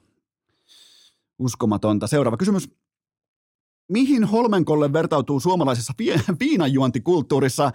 Ää, no ehdottomasti kaljakelluntaa. Puetaan hassut vetimet pykälään, ryypätään itseensä rullatuoli ja jätetään jälkeen vapputyylinen kaivopuisto sotku, niin siitä on kyse, kun puhutaan Holmenkollenista. Seuraava kysymys. Onko klassikin dynastia virallisesti sinkkiarkussa? On ennakkosuosikkina kevääseen lähtee totta kai TPS, jonka valmentaja Oskari Saari ei ole hyväksynyt mun kahden euron mobilepay-pyyntöä. Mä analysoin nimittäin Sählyliikan sarjataulukon ja pistepörssin kokonaan läpi, läpikotaisin. Mä en ole koskaan etsinyt nimiä Juhansson, Lastikka ja Saliin näin kaukaa kärjestä, näin isolla suurennuslasilla, joten klassikin dynastia, se on paketissa. Avauskierrokselta jatkoon Nokia, TPS, SPV ja Oiler. Saa ottaa talteen. Seuraava kysymys. Millä urheilutermeen kuvailisit Kääriän esiintymisasun katoamista? Kyllähän tämä oli backin pudottaminen, niin kuin tälleen ala Lamar Jackson tai jopa Jamorant. Ilman toki aseita tässä tapauksessa, mutta hatun nosto muuten Kuopioon, joka astui ilmeisesti todella upealla tavalla esiin tämän asian kanssa. Se lähtiin tekemään kääriälle esiintymisasuja. Varsinkin se jätesäkeistä tehty puku oli todella silkkaa upeutta. Ää, mä muuten kuuntelin, mä tein scouting-työtä, mä kuuntelin Ruotsin Loreenin odotetun viisubiisin Game Over – Tämä on kuin Vince Carter 2000 Donkey-kisassa. Game over. Kääriä voittaa koko, koko, koko, koko kulkaa paskan. Pidetään pieni tauko sen jälkeen Mikke Suopuro. Urheilukää! Elkäämme unohtako Eno Eskon hattutemppua Mäkimontun klassikossa 2023. Mutta, mutta, mutta tähän välikköön on teille kuitenkin huippunopea kaupallinen tiedote ja sen tarjoaa Sports Car Center. Mä kysyn teiltä, painaako auto kuume päälle, mutta tässä maailmantilanteessa sä et halua auton omistajuutta. SCC Leasing on just se palvelu, mitä sä etsit. Stressivapaita kilometrejä A-luokan laatuautoilla nyt saatavilla sekä yksityis- että yritysleasingin. Muun muassa Teslaa alkaen 749 kuukaudessa. Miettikää Teslan Y-modelia 749 kuukaudessa. Paljon paljon muutakin. Menkää osoitteeseen scc.fi kautta leasing. Mä toistan scc.fi kautta leasing. Ja nyt ääneen Ylen Ralli S. Tuottaja, toimittaja, selostaja Mikke Suopuro. Urheilukääst! Herätyskello soi. Tuore jakso odottaa. Silmä kirkastuu, jalka raikastuu ja arki unohtuu. On aika toivottaa tervetulleeksi urheilukästin seuraava vieras, joka on koko suomalaisen urheilukulttuurin absoluuttinen sankari, nimittäin hän oma äänisesti selosti Suomen rallin maailman mestaruuteen 20 vuoden tauon jälkeen. Mikke Suopuro, tervetuloa urheilukästiin. Kiitoksia Eskoseni. Tämä oli kyllä nyt se, sellainen alustus tähän näin, että en tai olisi, olisi pitänyt odottaa, koska onhan mä näitä kuullut. Mutta se, tota... Täällä ei nimittäin vähätellä selostajan joo, merkitystä. Joo, ei, sä, niin. itse tiedät sen selostajan. Tämä, tämä on viimeinen paikka, missä vähätellään ää, nimenomaan selostajan merkitystä vaikkapa maailmanmestaruuteen. Joten otatko tittelin vastaan? Otetaan ja voi myös myöntää samalla, että niin kun selostaja oli nyt huonosti valmistautunut. Niin, sä, sä luulit, että nyt ollaan jossain radiossa tai jossain. Tämä mennään suoraan asiaan nimenomaan siihen, että sä selostit Kalle Rovanperän. Eikö se aika hieno tunne tavallaan, että pystyy oma äänisesti kantamaan koko Suomen moottori, tällaisen bensalenkari kansan pystyy kantamaan mestaruuteen, niin kyllähän valta on lopulta sulla. Valta on ehdottomasti, totta kai se on täysin, täysin määräys selostajalla. Mutta siis on myöskin niin kuin sanottavaa, että, että kyllähän se oli myöskin niin kuin hieno hetki itselle ja semmoinen asia, mitä niin kuin oli odottanut, koska tiesi, että kyllä se mestaruus sieltä tulee. Mä- mä toivon- Joku päivä tästä tämä Mä, koittaa. mä toivon, että tuo lause jatkunut niin, että, että olihan Kallellakin siinä merkittävä rooli. Että kyllähän Kallekin ajo hyvin, vaikka ei välttämättä kuitenkaan niin kuin selostajan tasolla, mutta sanotaanko, jos sun selostus oli kymppi, niin kuin se normaalisti on, niin kyllähän Kallekin oli kuin ysi puoli. Joo, ja siis Kalle jo ajoi sen viimeisen erikoiskokeen liian nopeasti, koska en ehtinyt kaikkia juttuja kertomaan siinä, mitä oli tarkoitus sanoa. Eli se oli niinku suuri virhe. Kyllä. Se on, se on paha laji, koska jos mietitään EK, se kestää vaikka sanotaan vaikka 2 minuuttia 48 sekuntia, niin on toki pitkiäkin, mutta jotkut on tosi tosi, joku vaikka viittä kuutta minuuttia, niin jos sulla on vaikka muistiinpanoja tehty sellainen, sanotaan vaikka seitsemän eri muistiinpanoa, niin kyllä saa helvetisti pumpata, koska siinä pitää kuunnella välillä Jonnea, välillä pitää kuunnella Haapamäkeä, sen jälkeen pitää katsoa vähän rallia, niin kyllä tulee kiire. Tulee todella kiire ja sitten se tarkoittaa vaan sitä, että lopulta siinä ei, niiltä papereilta ei lopulta mene sitten ulos yhtään mitään. Ja jos joku urheilukästin kummi kuuntelee tässä kohdin tota, nimenomaan ottaa tästä nokkiinsa, että selostaja varastaa huomioon, niin lähettäkää palautetta Mikelle suoraan hänen Ylen sähköpostiin. Nimenomaan ja mahdollisimman tosissaan vielä. Ihan niin kuin kaikki puukot esiin vaan ja, ja näin poispäin. Mutta nyt ollaan siis siinä tilanteessa. Me, meidän molempien agentit tätä kyseistä vierailua, että on pyöritelty kuukausitolkulla ja totuus on lopulta se, että sä oot ajamassa ylläkselle. Sä päätit pysähtyä tässä maaseudulla. Ja nyt me tehdään MM-rallikauden ennakko, koska vanha rallisanontahan kuuluu, että et, et kausi alkaa vasta Meksikosta. Niin mehän ollaan nyt niinku, me ollaan, tää on nimittäin maanantai jakso, mä just päätin sen, ja, ja tällä viikolla ajetaan Meksikon ralli, joten mehän voidaan tässä ihan pokkana, siellä on kaksi kisaa mukamas ajettu, ne on meille asiantuntijoille ihan yhtä tyhjän kanssa. Niin tota, lähdetään tästä liikkeelle, kausi alkaa nyt, kuten sanottu, alkaa vasta Meksikosta, niin mitkä on voimasuhteet? Tuo oli itse hyvä huomio, koska periaatteessa näin se onkin, että se alkaa vasta, vasta Meksikosta, koska, koska ajettu Monte Carlo ja Ruotsi, kaksi rallia, joiden kaltaista rallia ei tällä kaudella, eikä oikeastaan, niin kuin oikeastaan ikinä millään kaudella. Monte Carlo aivan omalaisensa kilpailu ja Ruotsi ainoa lumiralli kalenterissa. Ja se Monte Carlo erikoisuus siitä, että siellä ajetaan niin kuin asfaltilla ja usein myöskin sitä lumella ja jäällä. No tänä vuonna sitä ei ollut, mutta se periaatteessa pitää paikkansa, koska siinä on ne kaksi osakilpailua, joihin valmistautuminen ei sinällään talleja vie mihinkään. Ne on jo sitten mennyt, ja Eli- nyt vasta on sit niitä kisoja, joihin niin kuin valmistautuminen saattaa auttaa myöskin sitten loppukaudesta. Huomaatko, miten mä niinku raahaan itteni mukaan tähän ralliasiantuntijaksi? Mä heitän, mä puen jotakin niinku parodian vaatteisiin. Sitten kun se tulee kentälle, tulee pelikentälle, tulee sieltä oikein kattokin. Siinä on oikeasti asiantuntijan puku päällä. Niin tässä ollaan jälleen kerran. Eli kausi alkaa Meksikosta. Mikke Suopuro, mitkä on asetelmat? Asetelmat on se, että tällä hetkellä Kalle Rovanperällä on oikeastaan sellainen tilanne hänen, koska tätä kautta pitää siis peilata Kalle Rovanperä vastaan muut, koska Rovanperä on täysin yksi ainoa ennakkosuosikki tälle kaudelle. Ja hän on nyt semmoisessa tilanteessa, missä hän varmaan aika lailla on tyytyväinen siihen, missä tällä hetkellä on. Eli ei tarvitse lähteä Meksikoon ensimmäisenä autona reitille.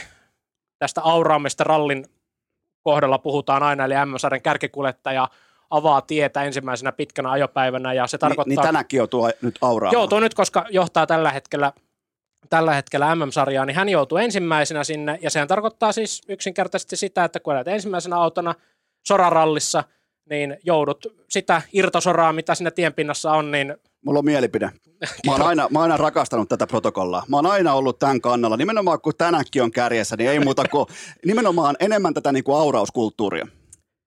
Tämäkin on asia, mistä niinku on keskusteltu niin pitkään kuin mahdollista. Ja näin se menee, että kun, kun tässä roolissa vuosi toisensa jälkeen oli Sebastian Osier, niin Suomessa oli vähän silleen, että no mitäpä se sinne huutelee, että, että tota, kyllähän tämä tiedetään, että itse oot sinne MM-sarjan kärkeen mennyt. Niin, ja vittu, tota, onko ajat niin hyvin? niin, että mitäpä, mitäpä sinä valitat. Mutta nyt kun Kalle Rovanperä on usein siinä asemassa, viime kaudella oli siinä ihan koko ajan, niin, niin kappas se, vähän se muuttuu se asetelma siinä mielessä, että se sitten helpommin nouseekin esiin se, että mikä tämä se ongelmatekijä siinä on, mutta niin se on, Rally MM-sarja on koodattu dominointia vastaan. Eli jos on dominoiva kuljettaja, jos ajat parhaalla autolla, niin sitä taso, tasoeroa yritetään niin kuin keinotekoisesti kaventaa, ja näin se on ollut todella pitkään, ja tänä vuonna siihen on tullut vielä semmoinen lisäaspekti testisäännön vuoksi, koska tota, on tietty määrä testipäiviä,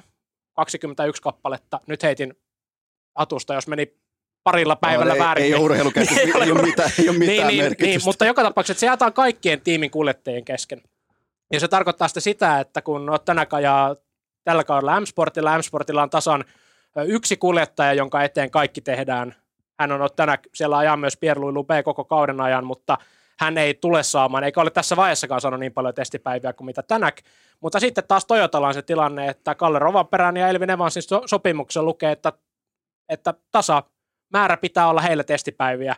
Ja se tarkoittaa taas sitten, että, sitten sitä, että loppukautta kohti kun mennään, niin näitä virallisia testipäiviä, joita oman testialueen ulkopuolella ajetaan, niin no tänäkin, jos M-Sportilla vaan rahat riittää niin kuin nyt pitäisi riittää, niin hän saa niitä enemmän. Eli tässäkin yksityistalli panostamaan pelkästään tänäkin ihan oikein, käyttää sääntöä mm-hmm. hyväksi ja kuristaa sitä eroa sitten, mikä näihin tehdastalleihin on, niin kiinni.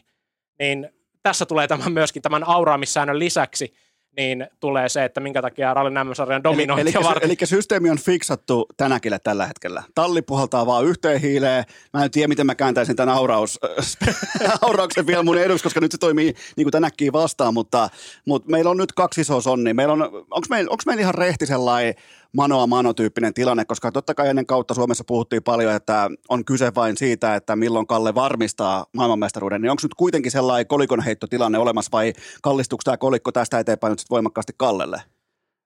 Öö, tilanne isossa kuvassa on se, että ei ole kolikoheittotilanne, eikä ole myöskään se, vaikka se olisi niin hienoa ö, tämä mies vastaa miestä, nyt on kaksi suurta kuljettajaa, kaksi maailman parasta kuljettajaa vastakkain, niin onkin, mutta – Rovanperä kaikesta huolimatta on tällä hetkellä juuri se kuljettaja, jota, niin kuin, jota varten muut tarvitsevat tätä tasotusta, jotta se olisi mahdollisimman tasainen se tilanne. Tämä alkukausi, nämä kaksi ensimmäistä kisaa, jotka on ajettu, niin, niin vaikka Kalle Rovanperä Monte Carlossa toinen, Ruotsissa neljäs, niin eh, kun katsotaan vaikka pohja-aikoja, Kalle Rovanperä vastaan kaikki muut kuljettajat, jotka ajavat, ajavat koko kauden, kaikki kilpailut, eivät ole näitä kolmoskuskeja, jotka ajavat vain niin kuin osittaisen kauden. Niin näihin koko kauden ajavien kuljettajien verrattuna, niin pohjaajat Kalle Romanperä 12, muut 11. Okei, eli siellä on blowout niin kuin suorastaan kytämässä taustalla. Niin, ja... Eli voidaan laittaa panikkinappula pois. Mä nimittäin toin sen tuohon esiin jo. Ei, se, se, Voi se voi viedä tuonne niin pressun alle. Niin, kun ei ole, voittanut, ei ole voittanut vielä yhtään kilpailua. Mä ajattelin, että kaivetaanko paniikkinappula esiin, mutta toisaalta mä itse myös kumosin tämän argumentin sillä, koska kausi ei ole vielä edes alkanut. Niin, kyllä. Että nämä oli niin vasta niin kuin treenimatseja tähän saakka. Kyllä. Esimerkiksi Ruotsissa niin tilanne oli se, että Rovanperä olisi ajanut ehdottomasti sen rallin voitosta ilman yhtä kahteen kertaan ajettua erikoiskoetta, joka oli niin surkeassa kunnossa. Kaikki muut Ruotsin tiet olivat loistavassa kunnossa.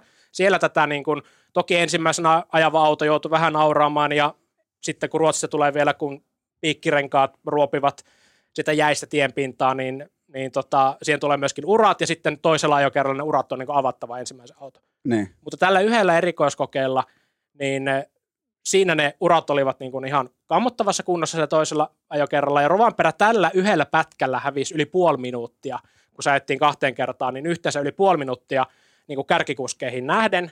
Ja sitten kaikilla muilla pätkillä, niin se vaikka aurasikin, niin se ero oli paljon pienempi. Ja lopussa ero, mikä Rovan perällä oli, oli sitten tota niin, tänäkin, niin se oli alle puoli minuuttia. Eli yhdellä, noin niin kuin ajetaan 300 EK-kilometrin rallia, ja sitten sillä niin kuin 20 kilometrin osuudella siitä, niin käytännössä se niin kuin menetät sen rallin voitosta ja sen mahdollisuuden ja et voi tehdä sillä asialle yhtään mitään. Se oli niin kuin, siellä olisi kukaan pystynyt tekemään yhtään mitään. Okei, onneksi mä kuulen tästä vasta nyt, koska tota, muuten mä olisin jättänyt protestin.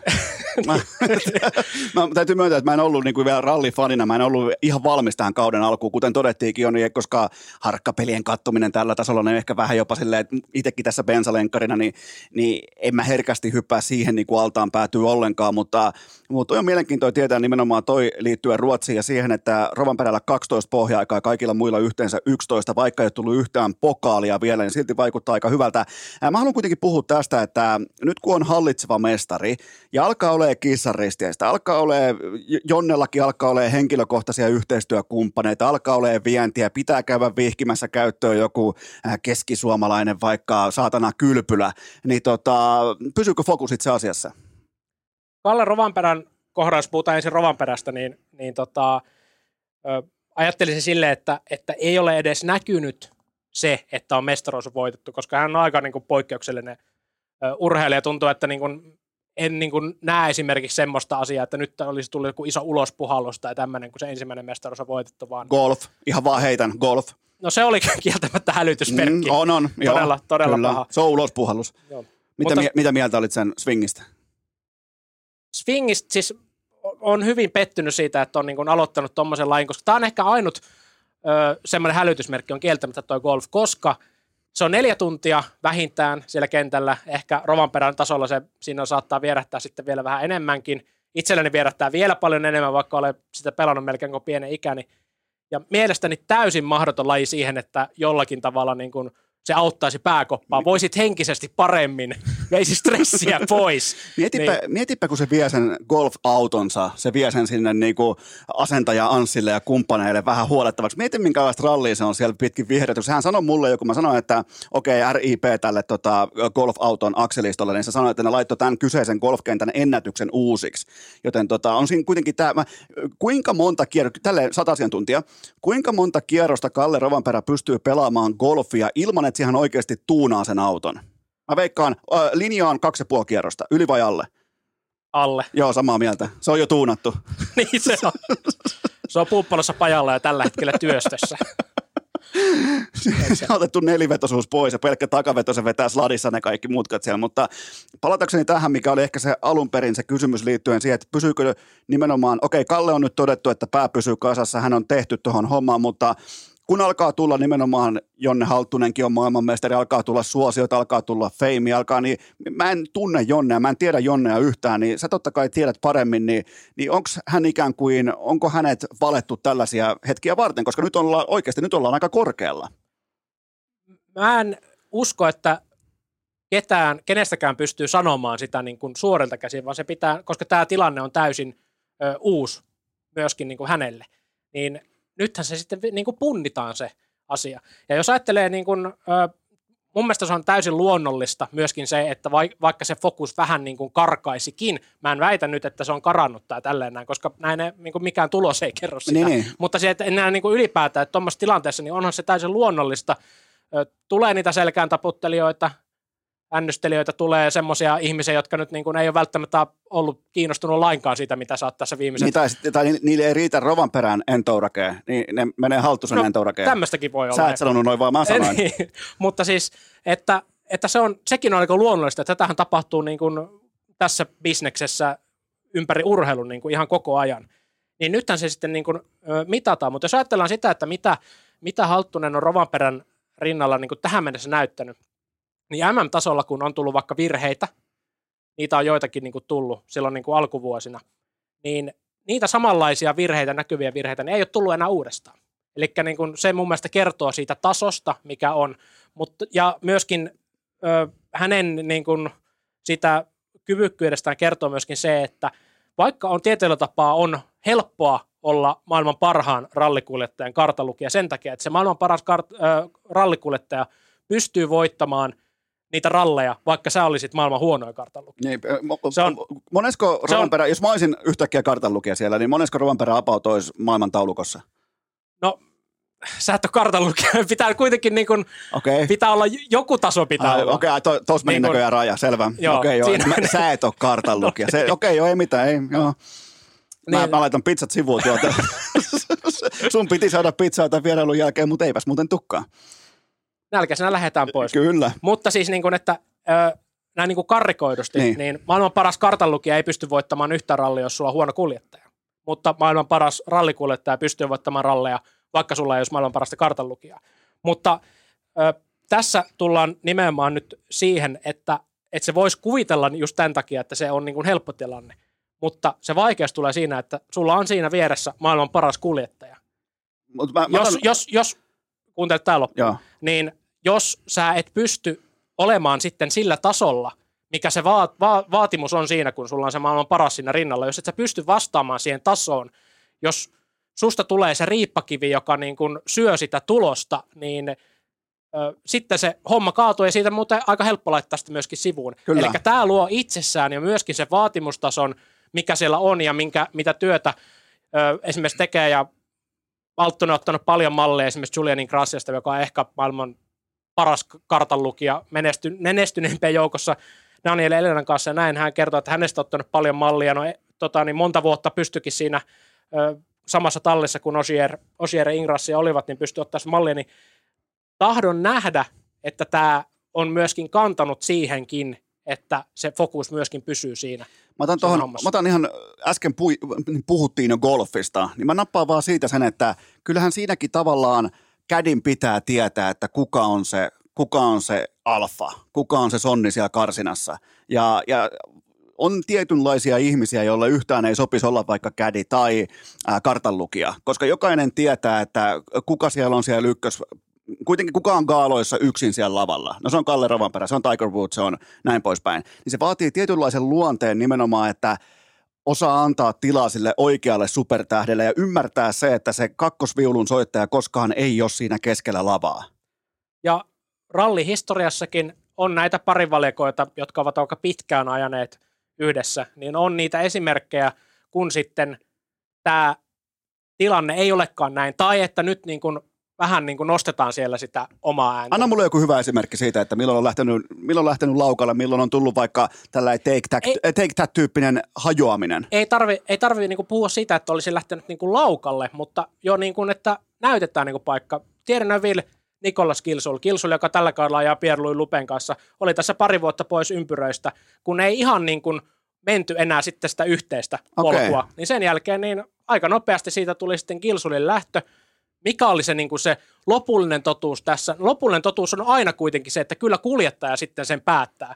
Ja jos kuljettaja päättää, että tästä niin kuin homma loppuu, niin, niin se loppuu. Käytännössä, vaikka kartanlukija niin kuin on, voi olla myöskin tiimissä töissä, tiimin jäsen ja näin, mutta niin kuin käytännössä kartanlukija on kuljettajalla töissä, vaikka siinä tehdään niin kuin yhteisessä autossa hommia ja yhteisen asia eteen tehdään hommia, niin joka tapauksessa se asetelma on kuitenkin tämä aina. Ja vielä alleviivaan sitä, että mitään spekulaatiota tai mitään merkkejä ei ole siitä, että tällä kaksikolla lähtisi menemään hommat kohti etelää, vaan tämä on sellainen osa, Täysin tämä validi, se, validi tämä on se, tämä on se osa, joka mua kiehtoo tässä Joo. lajissa. Nimenomaan sama kuin äh, golfin, golf-tähden ja kädin suhde. Mua kiehtoo todella, kun ollaan samassa autossa, toinen koski rattia kertaakaan.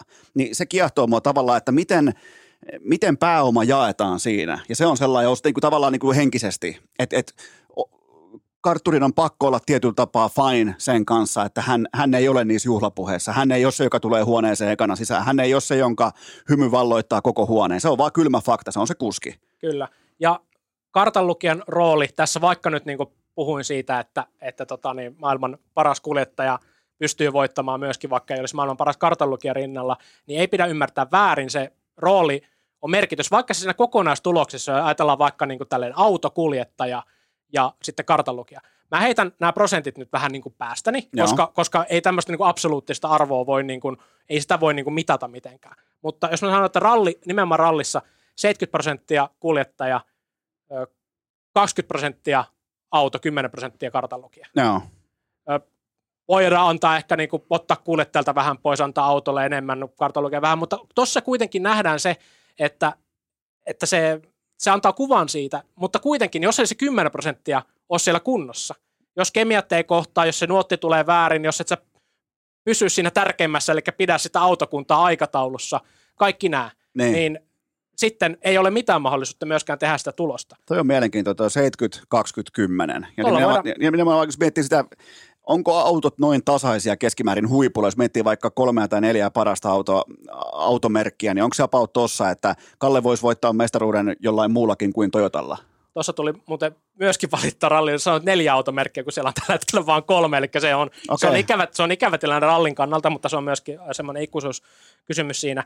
Mutta ö, esimerkiksi tällä hetkellä voisi nyt ajatella, että, että tota Toyota viime vuonna aivan selvästi oli kaikkia muita edellä – Hyundai oli epäluotettavuusongelmia. Tällä kaudella nuo kaksi tallia on hyvin paljon lähempänä toisiaan, koska molemmissa autoissa nyt huomatte, että ne on niin kuin, ö, aika lailla yhtä luotettavia. Meksiko kertoo siitä aika paljon, se on tosi haastava ralli, ajetaan korkeilla, kuumassa, ö, siellä voi tulla paljon tekniikkaongelmia, mutta joka tapauksessa, että nyt Toyota ja Hyundai aika lähellä toisiaan. M-Sport suorituskyvyssään selvästi näitä talleja niiden niin kuin takana. Joo. Ja siitä huolimatta Ottanak pystyy voittamaan Ruotsissa tuon kilpailun. Siitä huolimatta Sebastian Lööp pystyy sillä autolla voittamaan viime vuonna. Se on niin kuin mahdollista, mutta siis kyllä se auton merkitys on siinä, että jos, jos tänä lyötäisiin Toyotalle, niin hän olisi todennäköisesti voittanut tuon Ruotsin MM-rallin huomattavan suuremmalla ylivoimalla. Nyt hän joutuu niin kuin oikein taistelemaan. Hän jo yhden pohjaa ja koko kilpailu aikana voitti sen silti.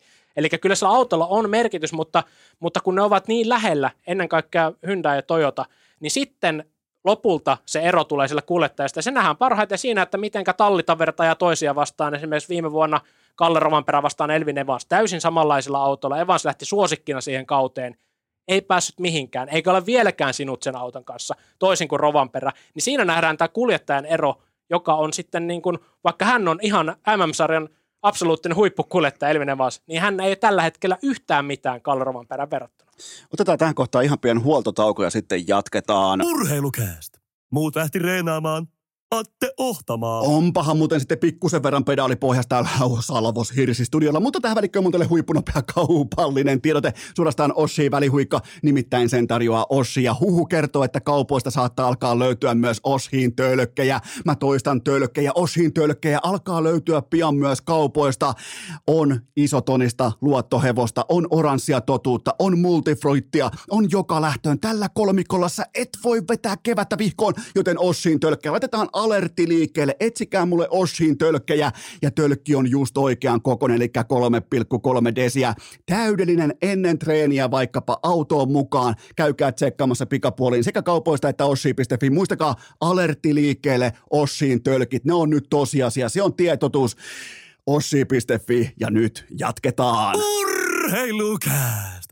Koiku, kontsi, työttömät hitsarit ja patavala. Ja sittenhän me jatketaan urheilukästin johtavan ralliasiantuntijan kanssa Mikke Suopuron kanssa. Mulla on sulle kysymys. Missä vaiheessa KR69 aloittaa virallisesti myskäämisen? Milloin alkaa se eronotto toisiksi parhaaseen? Milloin se tulee esiin? Mikä on se ralli? Tuleeko se nyt suoraan Meksikossa? Tuleeko se myöhemmin? Milloin suurin piirtein, jos mä nyt vaikka niin kuin aikataulun tai kalenteriin laitan merkinnän, niin mille päivälle mun pitää laittaa merkintä?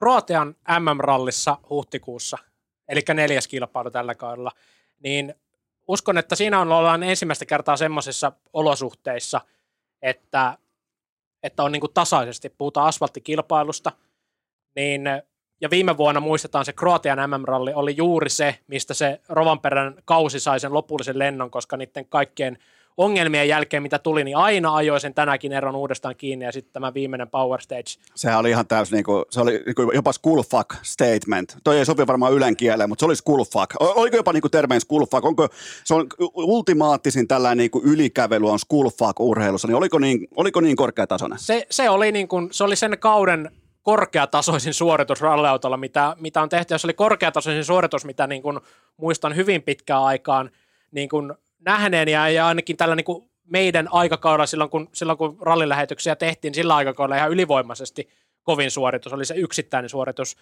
Väärät niin kuin, renkaat oli niin kuin, nimellisesti alla, eli ei ollut, ei ollut optimaalinen rengasvalinta sille. Joo, ja, ja sehän, sehän muuten oli tuossa, itse asiassa nyt vaan tuli takautuma siitä, että kun se oli mulla vieraana sitten mestaruuden jälkeen, se sanoi, että toi oli se hetki, kun se tajusi, että okei, mä nyt vähän ehkä ängen tarkoituksellakin sanoja Kallen suuhun, mutta se suurin piirtein implikoi näin, että Kroatiassa hän tiesi sen jälkeen, että tulkoon mitä vaan, niin, niin mä voitan tämän. Joo, ja se oli täydellinen niin kuin osoitus myöskin muille se, että, että tota, näitä tulo, tämmöisiä vastaavia suorituksia tulee muuta jatkossakin, että, että meillä ei ole semmoista tasoa, mihin nyt pystyisi vastaamaan.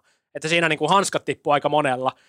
Niin kuin ei varmasti niin kuin fyysisesti, mutta voin sanoa, että kyllä varmasti henkisesti siellä niin naksatti, okei, että tämä kausi mikä, ei se, mikä siitä Kroatiasta tekee semmoisen? Onko se joku tietty, joku alusta, joku ratojen muoto, joku korkeus, joku muu vastaava? Ei, tekee vaan se, että, että, että minkä takia se nyt tällä kaudella nyt alkaa, alkaa siitä rallista se, että se on nyt ensimmäinen ralli sitten, missä, missä ne olosuhteet lähtökohtaisesti ovat sitten niin kuin tasaiset. Sitten nähdään se, mikä se Rovanperän oikea taso on verrattuna niin kuin muihin, koska nyt Ruotsissa, kuten kerrottiin, niin joutuu antamaan sitä tasotusta. Meksikossakin sekin on hyvin omalaatuinen kilpailu, ei ihan ole Rovanperän suosikkeja. Siellä niin kuin ei välttämättä nähdä tämmöistä. tämmöistä. Se on niin kuin lähtökohtaisesti myöskin Toyotalle ollut vaikea rallina niin kuin alustalta. Siellä puuttuu vetopitoa.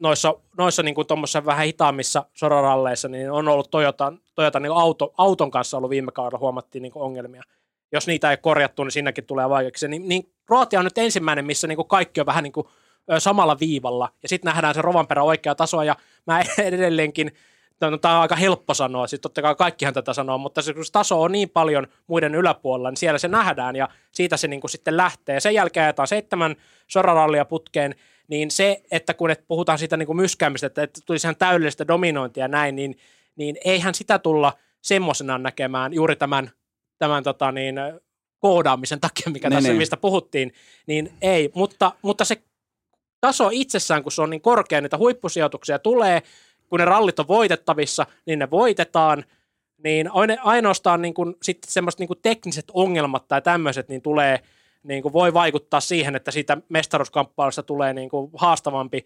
Se ei ratkea nyt niin kuin samalla lailla kuin viimeksi, koska muille ei tule niin paljon ongelmia kuin viime vuonna tuli, niin se ei ratkea niin, niin kuin aikaisessa vaiheessa, mutta periaatteessa voisi sanoa, että Rovanperä, nyt kun me nähdään tämän vastauksen tähän kysymykseen, niin, Niin, hän niin. myskää tälläkin hetkellä. Joo, joo. Okei, niin Koko just, ajan. just kun me ollaan tässä studiossa Juuri, nyt. tällä hän- hetkellä. hän- Ootko ihan varma? Nyt on nimittäin Meksikossa kello about ehkä kuusi aamulla ja, ja Rovanperä myskää tällä hetkellä. näin jonkun tota, niin, päivityksen hänen sosiaalisesta mediasta tuossa yksi päivä, että oli, niin kuin, oli, oli ollut treenaamassa. Kyllä, se, Niin oli, se, on, pela, se on pelannut tennistä, se on käynyt urheilemassa. Mietin, ja nimenomaan rallikuski- aamulla, koska hän ei ole niin kuin aamuihminen sitten lainkaan. Joo, joo, aika Niin. kova. Ja, se on, ja mietin, miten hyvin se kääntää kelloa. Tässä, tässä on varmaan joku, ehkä siellä on, olisiko joku frendi mukana tai tällaista, että siinä on ihan pieni joku tällainen akkujen latautumis myös niin kuin henkisesti, mutta ainakaan aikaerosta ei jää kiinni.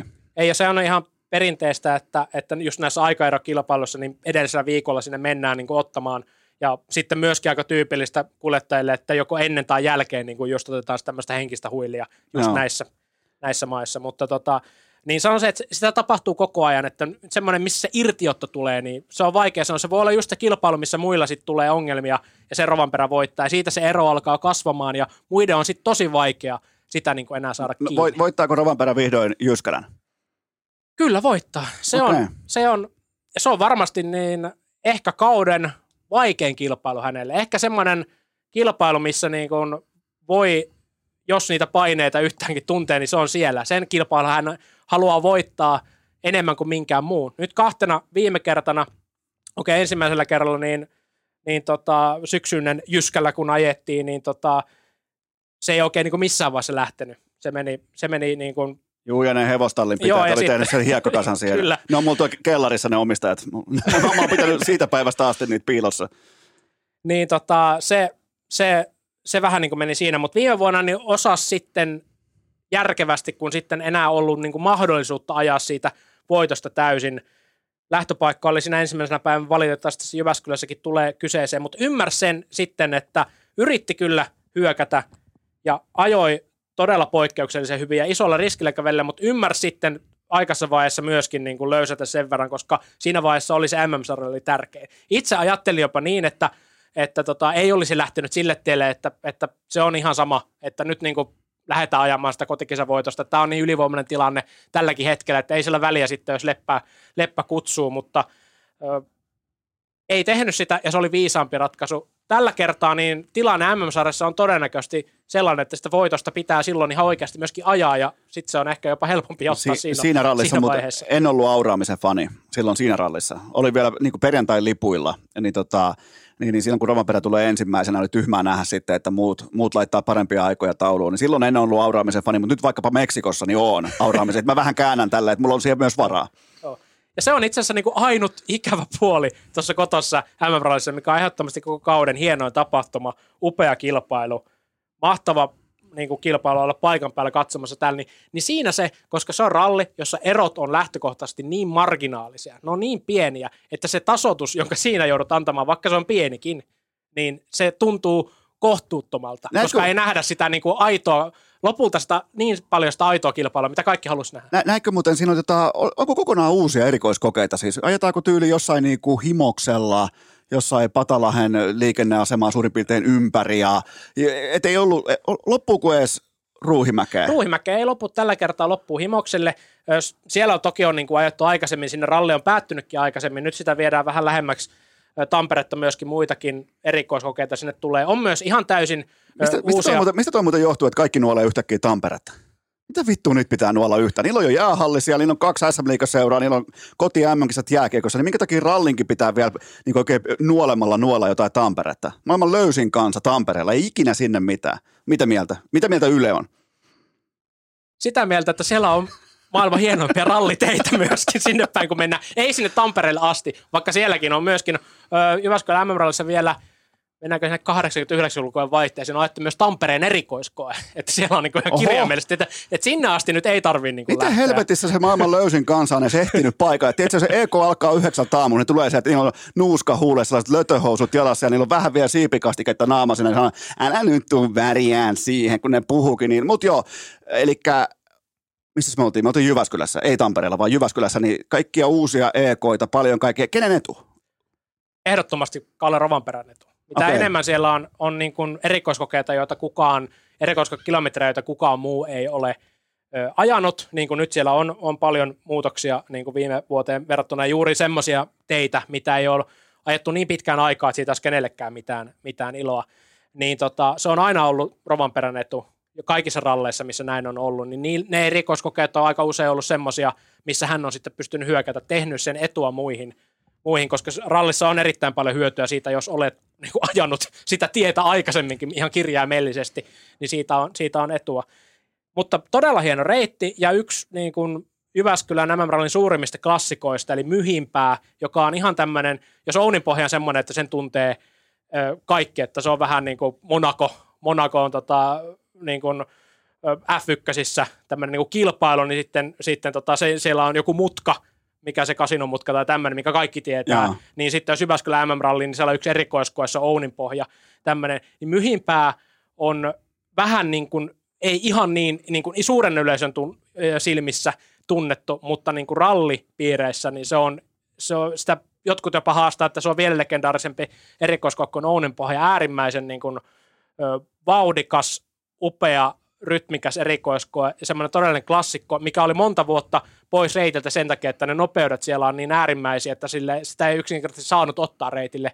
Ja nytkin sinne vissiin on tarkoitus jollekin osuudelle tehdä niin kuin semmoinen keinotekoinen shikaani, jotta katkaistaan se, niin kuin, kun ollaan menty niin pitkään, niin kovaan, niin se pitää jossain vaiheessa sitten se rytmi katkaista, niin sitten se joudutaan siellä tekemään mahdollisesti näin, mikä on toki vähän harmi, mutta hienoa, että se palaa, koska se on niin kuin todellinen niin kuin Jyskälän klassikko. Met- Metkö itse penkalle, nyt kun Ylellä ei ole enää lähetysoikeuksia, niin, niin metkö penkalle vai tuleeko ralliradio tai joku muu vastaava? pieni semmoinen ha- harras toive tässä olisi, olisi ilmassa, että nämä molemmat asiat toteutuisivat, eli, eli pääsisi penkalle, mutta olisi siellä myöskin ralliradiossa, koska se on sellainen asia, mitä Jyväskyläläisenä, kun on kaikissa Jyväskylän MM-ralleissa ollut mukaan, niin on halunnut aina päästä tekemään, koska sitä on ollut niin mahtava kuunnella. Ja olisi hienoa joskus niin kuin it- itse olla siinä jotenkin päästä niin kuin mukaan muutenkin kuin vain kuuntelijana.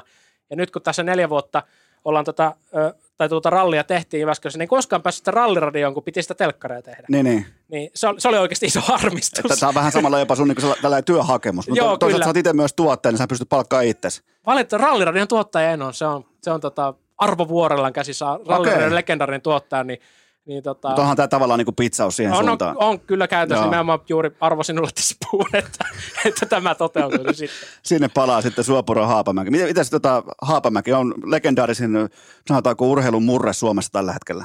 Tyrvään murre on, niin kuin, se on tuotu koko kansan tietoisuuteen ja se on kyllä kaunista heleää kuunneltavaa No, tosi, kaikin tosi puolin. vaikea imitoida. Se jotenkin niin kuin, se iskee tosi syvälle. Kyllä, ja aika moni niin kuin vie sen, on tullut sanomaan, että se, että se viedään niin kuin Pohjanmaalle ja tälleen näin. Niin kuin jotenkin se, tul, olla monet on niin kuin lähettänyt palautetta, että, Niin. että, se, että sitä viedään johonkin sinne suuntaan. Ja sitähän se ei ole, vaan se on siinä, se on tyrvään murretta. Täytyykin joskus laittaa, laittaa oikein nyt niin kuin erikseen lapulle merkintä, että pitää musta kuttua joskus tuota, vieraaksi. Ihan puhutaan vaikka murretta. Se olisikin hyvä. Murrekoulu. Vaikka tällainen pre-game vielä jyskälää. Siihen. Suosit, suosittelen lämpimästi pyytämään Haapamäen vieraaksi. Siinä se- siinä siinä ei se- puhu, puhuminen ei lopu ja on kaikin tavoin paljon kyvykkäämpi käyttämään ääntään ja omia sanojaan kuin meikäläinen. Eipäs nyt vähätellä tää. Kumpi teistä nosti M-kultaa Suomeen? Ihan Mole- va- Molemmat. Molemmat, okei, okay, tai yhtäkkiä tämä jaettu pokaali. Tota, mi, mi, mistä tämä muuten johtuu yhtäkkiä, että kaikilla media tähdillä on yhtäkkiä kauhea kiire tai kiima ralliauton kyytiin. Suomi popilta kohta kaikki käynyt ralli, osa lukee nuotteja ja karttaa kaikkea, niin, niin onko tämä sellainen, että kun tiety, tiettyyn statukseen pääsee mediassa, niin yhtäkkiä alkaa tulla sellainen niin kuin ihan pieni sellainen kiima kohti ralliautoa. Onko tämä ihan luontainen niin kuin tavallaan efekti? Tai ehkä niin kuin ajattelisin sen niin päin, että se, että, että kun on media-alalla, niin jos sitä kautta on mahdollista luoda se mahdollisuus, että pääsi sinne ralliautoon, niin se onkin ehkä semmoinen niin helpoin polku päästä uittamaan itsensä sinne, koska haluaa niin palavasti sinne ralliauton kyytiin, niin, niin ensin pitää tehdä tota, Suomi itselleen niin kuin ura sieltä, jotta pääsee sitten niin kuin rallimaailmaan mukaan, ja mikä se on sen parempaa, että sehän on niin kuin ihan mahtava, upea homma. Ja Miten? pakko sanoa, siis äh, Janni Hussista. Joo, äh, analyysi. Verran, mä olin just kysymässä analyysiä. Siis tota, koska en myöskään niin kuin ole, niin kuin itse en ole tota, en ole kartanlukija. Joo. Sen sijaan olen niin kuin, nuotin lukemisen suuri ystävä ja kaiken niin kuin sen nuotin kuuntelemisen suuri ystävä. Niin tota, todella niin kuin, itse tykkään. En okay. tiedä, en ole puhunut tota, ö, kuljettajien ö, kanssa, joiden kanssa ajanut itse asiassa nyt, nyt kun tämän sanoin ääneen, niin olinpa typerä, kun en tästä Sami Pajarin kanssa jutellut, kun tässä vähän aikaa sitten hänestä tota, niin olin tekemässä juttua, niin olisi pitänyt puhu, jutella tästä hänen kanssaan enemmän, koska tota, mun mielestä siinä on, niin kuin, siinä on oikeasti todella paljon potentiaalia. Ja hän on niin kuin aidosti innostunut siitä hommasta, niin kuin huomaa kaikesta, kaikesta niin tota, nostan hattua, toivottavasti harrastus jatkuu ja ehkä muuttuu sitten niin kuin, miksei vaikka mä, työksi. Mä jo kuva, mä Parempi jo, työkuvahan se olisi niin kuin kenelle jo, tahansa. Mä aloin jo maalailla Rovanperä hussi siihen Toyotan kylkeen mieti siihen, ja MM-kultaa sillä. Eikä tarvitsisi herätä joka aamu viieltä aamuradioon. Juuri, juuri näin, ja, siis niin kuin, ja itsekin sanon nimenomaan, että, että parempi uravaihtoehto, koska ehdottomasti kyllä niin kuin itsekin mielelläni siirtyisin sille puolelle, jos olisi jotain, jotain niin kuin lahjakkuutta ja taitoa siihen suuntaan Tämä on kanssa erittäin hyvällä flowlla lukea nuottia tämä Reetta. Mun on valitettavasti mun on pakko myöntää, että Reetta mä, Hämäläinen. Reetta Hämäläinen siis todella niin kuin täydellisellä flowlla. Ja jotenkin kun sitä kuuntelee itse ja näkee, miten se auto liittyy, äh, samaan aikaan niin kuin näkee omin silmin, mihin mutka vie seuraavaksi, miltä autosta näyttää tai kuskin silmin näyttää, niin jotenkin todella helppo päästä mukaan siihen rytmiin, että, että miten se menee. Sillä on tosi hyvä flow kertoa niitä. Mä en tiedä, en ole ikinä ajanut rallia, hyvä, että edes ylimalkaan autoa.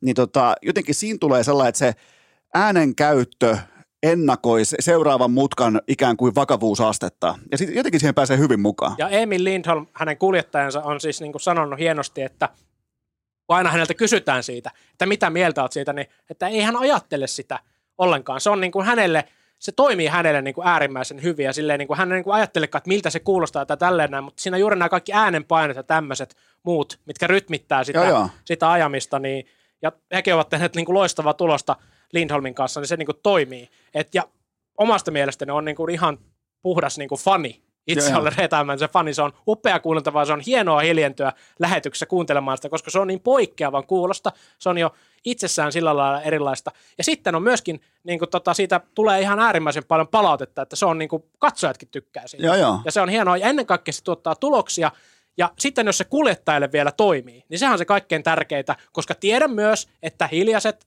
on, on olemassa hiljaisia rallipuritanisteja, jotka eivät uskalla sanoa tätä ääneen, että heidän mielestään, että se on kuin satuja lukisi lapselle tai tämmöistä ne, näin.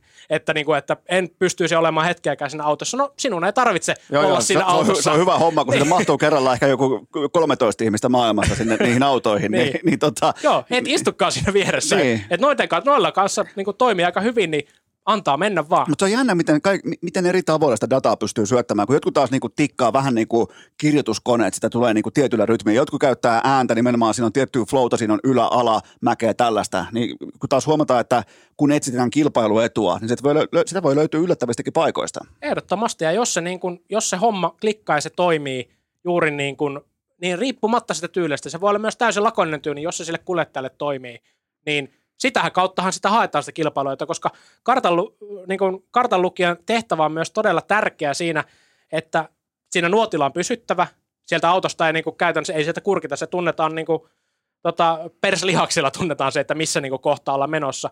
Ja kuljettaja on luotettava myös siihen sataprosenttisesti, ja näistä kaikista pienistä nyansseista se tulee myöskin se luotto, koska se on yhtä aikaa toki sitä, että kuljettaja tietää, mitä on tulossa, mutta se on sitä myöskin, että se herättelee kuljettajalle niin kuin – niihin tiettyihin asioihin, ja koska se on nimenomaan kuljettajan omaa tekstiä se nuotti, niin, niin totta kai, jos se tulkittaisiin sillä lailla, että hän ei sitä niin kuin ymmärtäisi, niin ei sitä hommasta tulisi mitään. Otet, Eli pitää si- niin kuin osata tulkita sitä Otetaan oikein. jarrua vähän. Eli siis kartanlukija ei katso ikkunasta ulos.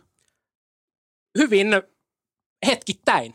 Ei välttämättä Oho, ollenkaan. Nyt opittiin jotain uutta, vaikka näin itsekin ralliasiantuntijana näköjään niin pikemminkin kuskin näkökulmasta, mutta mä, nyt Edellisen oikein... sukupolven VRC-autossa ja sieltä ei välttämättä edes nähtykään, kun kartalukija istui niin matalalla, niin sieltä niin kuin oikeasti piti kurkkia ulos, jos halusi nähdä. Niin se tietää, siis jokaisen, se tietää jokaisen mutkan ihan vaan niin kuin omasta kehon tuntemuksistaan ja niin kuin perseen kautta tunnustelee rataa. Juuri näin. Jumalauta. Nyt opittiin jotain uutta. Näin, näin, näin, Tämä onkin muuten kova. Ne ei kato ollenkaan. Ja nyt kun alkaa miettimään aina, kun on se sivukamera, niin kyllähän niiden, niiden katse on lukittu siihen vihkoseen. Ei se ole missään tämä, no niin, aha, tuolta tulee toi, vaan se on siinä hetkessä ja no niin, tuleehan tähän jotain järkeä. Mieti, mitä urheilukästä opettaa tällä hetkellä ihmisille. Kyllä, ja sitten ehkä voisi ajatella sitä, että hän on kartan lukija, hän lukee nuotteja. Hän ei katso tietä. Niin. Hän ei lue tietä, hän lukee nuotteja. On tämä, on sairasta. Jotenkin, huh, meni jopa, meni jopa vähän yli hilseen. Silloin, silloin katsotaan ulos, kun esimerkiksi vaikka vuosi sitten Monte Carlossa, kun Kalle Rovanperä ajoi ajo pellolle, niin silloin Jonne Halttunen kertoo, että hei, tosta pääsee muuten sitten niin takas tielle. mitäs, mitäs muuta meillä on rallista? Onko jotain, onko jotain tällaista niin sisäpiirin tietoa tai jotain kovaa skuuppia liittyen ralliin? Mennään kohta puhumaan elämästä, niin tota, onko jotain, jotain aihetta, millä haluat vielä niin kuin rallisegmentin klousata? Yksi aihe olisi, josta olen niin kuin puhunut ihan, ihan jo todella todella monta vuotta, eli tämä rallin tulevaisuus, mutta se on aiheena niin monipolvinen, että tota niin, on, ehkä... Onko sillä tulevaisuutta? Tulevaisuus lepää siinä, että ralliautoilussa kattojärjestö, promottori, nykyiset tallit ymmärtävät sen, että on tehtävä päätöksiä kauaskantoisesti, että millä säännöillä ajetaan, minkälaisilla autoilla ajetaan. Tehtävänä sitä kautta, että mikä kiinnostaa autotehtaita, koska ralli on markkinointia. Jos niin, sinne ei tule rahaa sisään, jos ei tule talleeseen, jos, talli, jos niin kuin auto, autovalmistajat eivät kiinnostu siitä – niin sitten se kuolee pois. Ja nyt varsinkin, kun autoteollisuus on niin isossa murroksessa, niin minä en tiedä, mikä se lopullinen ratkaisu, ajetaanko vetyautoilla, sähköautoilla, mikä se on se homman nimi. En riittävän viisas siihen, jos olisin, niin olisin muissa tehtävissä, mutta sen mä tiedän ja sen pystyn sanomaan, että niitä päätöksiä pitää pystyä tekemään todella niin kuin kauaskantoisesti, koska – ralliautoa ei kehitetä yhdessä vuodessa. Yksikään tiimi ei tule, jos niin kun säännöt on parin vuoden päähän, niin kukaan autovalmistaja ei tule mukaan, koska he eivät ehdi tehdä sitä autoa, eikä sitä kautta tule ikinä lisää talleja. Eli tässä on tämä iso kynnyskysymys, mikä on ollut todella pitkään jo rallin niin kuin huolenaihe ja ongelma, ja se on sitä edelleenkin, että tällä hetkellä, jos tuosta Toyota tai Hyundai yhtäkkiä päättäisi lähteä pois, niin käytännössä enää ei olisi rallin MM-sarja. Se on mielenkiintoista kans ihan tälleen, ja jälleen kerran ehkä maailman vähiten tärkeä asia, mutta, mutta jos siirrytään vaikka sähköautoihin, niin miten sinne tuodaan se metelin elementti, joka on, se on todella kiehtova. Se on, ja mä tiedän, että se perustuu polttomoottorin hakkaamiseen, se perustuu siihen fossiilisen polttoaineen ää, aggressiiviseen käyttämiseen, mutta toi laji kuitenkin ihan sieltä jostain, kun mä kävin pikkupoikana vaikka jossain jokamies, jokamiesluokan kisoissa tai jossain, niin se oli se ääni, se mikä siihen kiehtoo. Ja nyt kun oltiin, oltiin myös Jyväskylässä, niin kyllähän, se, kyllähän siinä on, kun ne tulee ne, ne tota, ykköshevoset tulee ohi kunnolla ätäkin siitä vierestä, niin ky, kyllä siinä tulee itselleen tulee hiljasta, koska siinä on oikeasti meteliä, niin se, siis sit kun siinä aletaan yhtäkkiä ajamaan vaikka äänetöntä Teslaa, se voi kulkea kovempaa, siinä voi olla enemmän hevosvoimia, mutta kun se ei ole enää sama.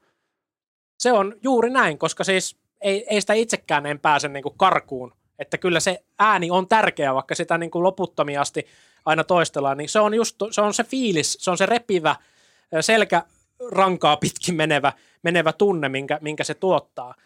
Mutta samaan aikaan, koska kyse on autoteollisuudesta, autoteollisuuden markkinointivälineistä, mihin siellä ollaan menossa, niin sitä suuntaan rallin pitää mennä myöskin, koska sen pitää luoda jotenkin itsestään niin kuin kiinnostava. Ja myöskin samalla ralli ei myöskään voi pakoilla sitä todellisuutta, mikä, mikä tässä maailmassa on. Eli polttomoottoriautolla ei yksinkertaisesti, ei, ei sillä voida niin kuin loputtomiin nykyisellä niin kuin mennä, koska se ei ole niin kuin millään tavalla mahdollista. Ei semmoisia autoja niin kuin sitten Kohta enää niin, ole. ole. Niin. Eikä sitä käyttövoimaa, mistä se tuotaan, niin sitä ei tälläkään hetkellä, jos nyt ihan niin kuin ollaan, niin kuin mennään jo todella niin kuin kauaskantoisesti, niin ei sitäkään niin kuin pitäisi enää, enää niin tuossa mittaluokassa niin kuin käyttää. Mutta ö, rallin pitää pystyä olemaan autoteollisuuden suuntaan kiinnostava myöskin niin kuin näiden nykyisten arvojen muodossa ja se joku väylä, millä se sitten tarjotaan. Onko se sitten vaikka niin kuin vetyauto, missä olisi sitten niin kuin ääntä myöskin, kun siinä polttamista niin sanotusti tapahtuu,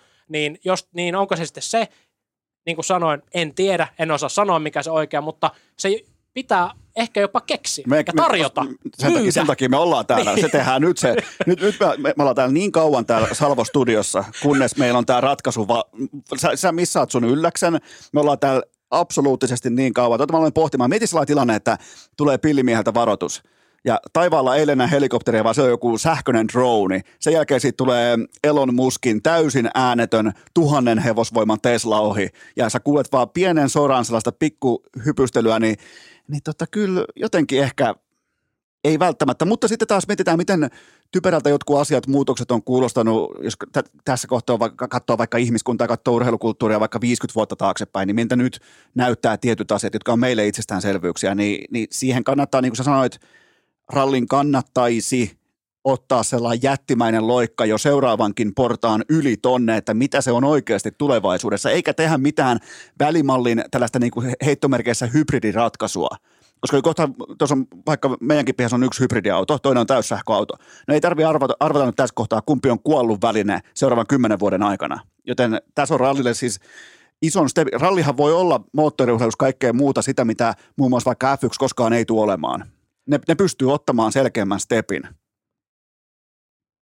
Nyt oli jopa hiljennyttävä, koska tämä on se, mm. mitä olen yrittänyt tässä jo monen vuoden ajan niin kuin sanottaa. Kyllä. Näin. Sul... Mone, monella kerralla ja ja, ja tota niin, tuossahan se niin kuin on. Sulla, sulla on ylläkselle lähtöpanoksena tässä. Joo. Meidän on pakko alkaa tuomaan täältä ihan konkretiaa Joo, ja sieltähän se niin kuin myynnin ammattilaiselta tuli se. Mutta kun noin se on, se kilpailuetu pitää jostakin hankkia. Ja rallin, rallin pitää myöskin ymmärtää just se oma lähtökohta, se, se ääni, se, että ajetaan – ö, tota, teillä, joita seuraavana päivänä pystyy ajamaan, ajetaan niin töihin käytännössä. Niin. Niitä teitä, niitä samoja teitä. Ja saman näköisillä autoilla ö, kuin se sun auto, mikä tuossa niin pihassa niin, saattaa niin. olla. Tai minkä sä voit hakea seuraavan päivänä kaupasta. Se näyttää niin kuin edes vähän sinne päin samalta. Eihän formulat ei näytä siltä tai muuta. Se on rallin kilpailuetu, niin tota kautta se pitää kaivaa myöskin se tulevaisuus. Ja sitten onko se lähtisin tolle linjalle, että se pitää olla riittävän rohkea, koska nykyisellään niin ne ratkaisut, kun ne eivät ole olleet riittävän rohkeita, niin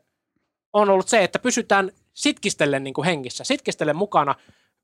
Kilpailu rallihuipulla on ihan niin kuin loistavaa, mutta se on niin kapea, että siitä kun putoaa joku pois, yksi, kaksikin, niin sen jälkeen se niin kuin häviää. Sitä kilpailua, sitä hienoa kilpailua, niin ei enää ole. Eli mennään niin ohuelle langalla, että jotain kannattaa tehdä, ennemmin vaikka sitten niin, että vaikka se tarkoittaa sitä, että hetkellisesti vaikka niin kuin ei sitten olisi enää rallin MM-sarjaa, jos se tarkoittaa, että jossakin vaiheessa sitten niin kuin se tuottaisikin sitten sen panoksen niin kuin takaisin, niin on se mun mielestä paremmin kuin se hidas kuolema.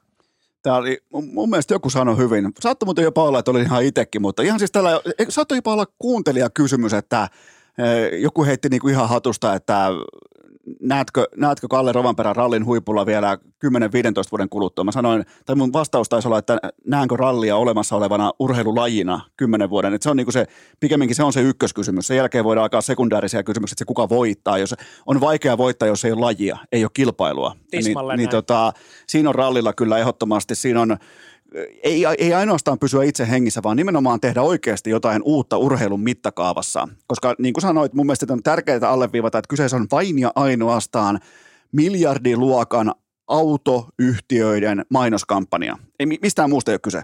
Ja, ja kun sen pystyy tekemään oikein tulevaisuutta silmällä pitäen, niin silloin siinä on ihan oikeasti myös kantimet, millä se voi liikkua ihmisten mieliin. Ja jos sieltä jää pois se, se joka asuu siellä saatana jossain Ounin pohjan kupeessa, se on käynyt 80 vuotta Jyskälässä ja siltä hävii se polttomoottorin, se tuoksu ja se ääni, niin voi voi sentään, jos tulee Netflixin kautta vaikka 100 miljoonaa uutta fania tilalle.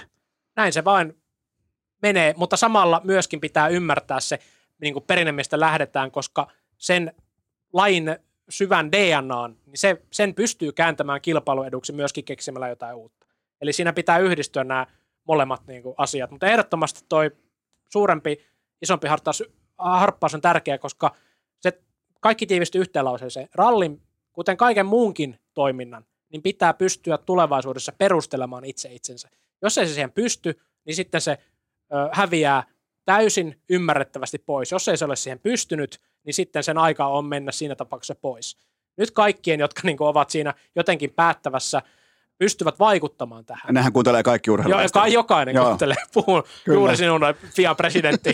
niin tota, onneksi osaat suomea, niin niin, tota, niin jos sitä perustelua ei pystytä tekemään, niin sen jälkeen sitten on ollut aika lähteä ja jää kauniit muistot, mutta ei mitään muuta jäljellä. Kyllä, näin se, näin se on, mutta hei mennään, mennään elämän tuoksuisempiin asioihin. Totta kai sulle ralli on myös erittäin tärkeää, niin kuin tavallaan myös mulle, varsinkin silloin kun Rovanperä pärjää, mutta mennään, puhutaan elämästä, puhutaan sun uh, urasta. Ja sulla on, mä tiedän, sulla on mielenkiintoa, sulla on opettavainen tarina, joten puheenvuoro olkoon nyt tähän alkuun sun, niin mä koitan ottaa siitä tiettyjä poimintoja kiinni, koska mä tiedän, mistä on kyse, mutta tässä on mun mielestä tässä on jokaisella kuuntelijalla tässä kohdin, nyt kun ollaan tultu rallin maailmasta elämän piiriin, niin, niin mun mielestä se on paljon oppia tarjolla, joten ota, ota ohjakset, niin, niin lähdetään siitä liikkeelle. Tässä kohtaa pitää ensimmäisenä niin kuin kuulijoille ja teikäläisiksi sanoa, että tämä homma muuttuu ö, niin kuin vaikeammaksi, koska pitää puhua itsestä ja omasta niin kuin tarinasta. Kyllä. Ja mulla on niin kuin lähtökohtaisesti kaikessa niin kuin omassa – tekemisessä, mikä sitten liittyy näihin asioihin, mitä tässä myöskin tullaan ehkä niin kuin käymään läpi, niin on se, että, että mä en koe itseäni ja omaa tarinaani riittävän kiinnostavana. Eli saattaa olla sisällä semmoinen niin kuin, niin kuin ajatus, että pieni osainen niin kuin haluaa sitä, niin kuin vaikka jotain huomiota tai kiitosta tai siitä, että on niin kuin tehnyt asioita hyvin, mutta sitten kun se tulee vastaan, se hetki, että, että niin kuin vaikka tuossa alussa, kun aika mairittelevat kehut heitet ilmoille, niin enemmän se on sitten semmoinen, niin kuin, että sen ulkoistaa itsestään sen kehun, että se menee johonkin tonne, niin, niin. Niin kuin, että se on toiselle ihmiselle. Että hienoja sanoja, mutta eihän se niin kuin mua koske. Niin, se on, se on selostaja suopuralle. Niin, kyllä. Niin, niin tota, tästä niin kuin lähtökohtaisesti nyt tämä saattaa niin kuin vähän muuttua va- siltä osin vaikeammaksi, mutta siis äh, urheilutoimittaminen niin kuin, tai urheilutoimittajan oleminen jostain syystä niin kuin ollut aina se, että mistä on niin, kuin niin kauan kuin muistan, on halunnut tälle alalle, missä tällä hetkellä on. Ja se ainoa niin kuin semmoinen muu relevantti haave tai niin kuin urapolku, mikä on joskus, joskus ehkä ollut, niin on ollut pokeriammattilaisuus, eli aika huonoilla korteilla niin kuin pelattu, pelattu tässä. Niin. Usein menee niin päin, että ensin yritetään urheilutoimittajuutta, sen jälkeen kokeillaan pokeria, kunnes mennään poikki ja palataan taas urheilutoimittajaksi. Joo. Ja väliin liittyy johonkin vitusti vi, niin kuin viinaa. Sä ihan raakaa viinaa. Eli tota, niin, niin kuin, sinällään niin kuin tällainen uravalinnan kohdalta niin kuin, ei ole missään vaiheessa kortit ollut eri niin semmoiset niin kannattavat, mutta tässä kuitenkin ollaan. Ja tota, no kaikilla on varmaan kaveriporukoissa, kun pihapelejä pelattu, niin se yksi kaveri, joka selostaa niin jokaisen tilanteen läpi. Niin tota, itse olin se, muista tuli SM Liigan voittaja ja Mestiksen voittaja ja muista tuli sitten – joka on selostanut heidän pelejään, niin, niin tota, ö, ihan hyvä, hyvä polku sekin, mutta niin kun, että, että yritin kyllä myöskin urheilla, mutta, mutta tota, se oma ura jäi aika vaatimattomaksi, koska aina oli kiinnostus jotenkin, jotenkin tätä puolta kohtaa. Mä en tiedä, mistä se tuli, ja mä en oikein tiedä, että, että mihin se niin kun, kun ei aina oikein tiennytkään esimerkiksi sitä, että, että katso vaikka niin jääkeikko MM-kisoja tai jalkapallo MM-kisoja, niin jotenkin se selostaminen tai tuo, tuo, mitä siellä tapahtuu, niin oli se, joka kiehto kaikista. Oliko eniten. sulla sankarit sekä kentällä että myös niin kuin mikrofonien takana? Oli molemmin puoli, mutta aina enemmän siellä niin kuin mikrofonin takana. Okay. Se on joku ihme semmoinen päähänpittymä, että esimerkiksi jalkapallo MM-kisat 98, siitä tehtiin tämä kooste, video, minkä, tota niin, minkä sitten onneksi, onneksi tota niin, jompikumpi vanhemmista sen niin kuin aikanaan sitten niin kuin nauhoitti, nauhoitti tota, niin itse niin kuin se ohjelma sitten joskus aikanaan tuli. Ja se nauha, missä ne kisat on niin kuin puolentoista tuntiin käyty läpi, selostuspätkiä siellä mukana ja kaikkea muuta, niin se oli varmasti niin kuin semmoinen yksittäinen tekele, minkä olen niin elämässäni katsonut useammin kerran. Eli se nauha kulutettiin puhki, monta monta vuotta siihen meni, mutta lopulta se meni ihan kirjaimellisesti puhki, että sitä ei pystynyt enää katsomaan. Ja sitten meni monta vuotta ilman tätä, kunnes sitten niin kun, tota, sähly, joukkueen tota, kaveri niin suurin piirtein diilas niin kuin, tota, takataskusta, että hei, mulla on muuten täällä muistitikulla, että täällä, täällä muuten pa- olisi se. Paljonko, paljonko maksat? Joo. Tämä, tämä kuulostaa jotain halvalta huumekaupalta. mulla, mulla muuten oli sama aikoina Italia 90 kanssa. Ihan tismalleen sama VHS-nauha ja, ja päätyy asti. Joo, Et se oli niin kuin mulla, mulla se juttu, mutta jatka, jatka nimenomaan tuosta, että mitä, mitä, mitä, mihin tämä johti. Niin tota, se se johti siihen, että se edelleen on tallessa myöskin nyt se niin kuin digitaalisessa muodossa ja siihen edelleenkin palataan.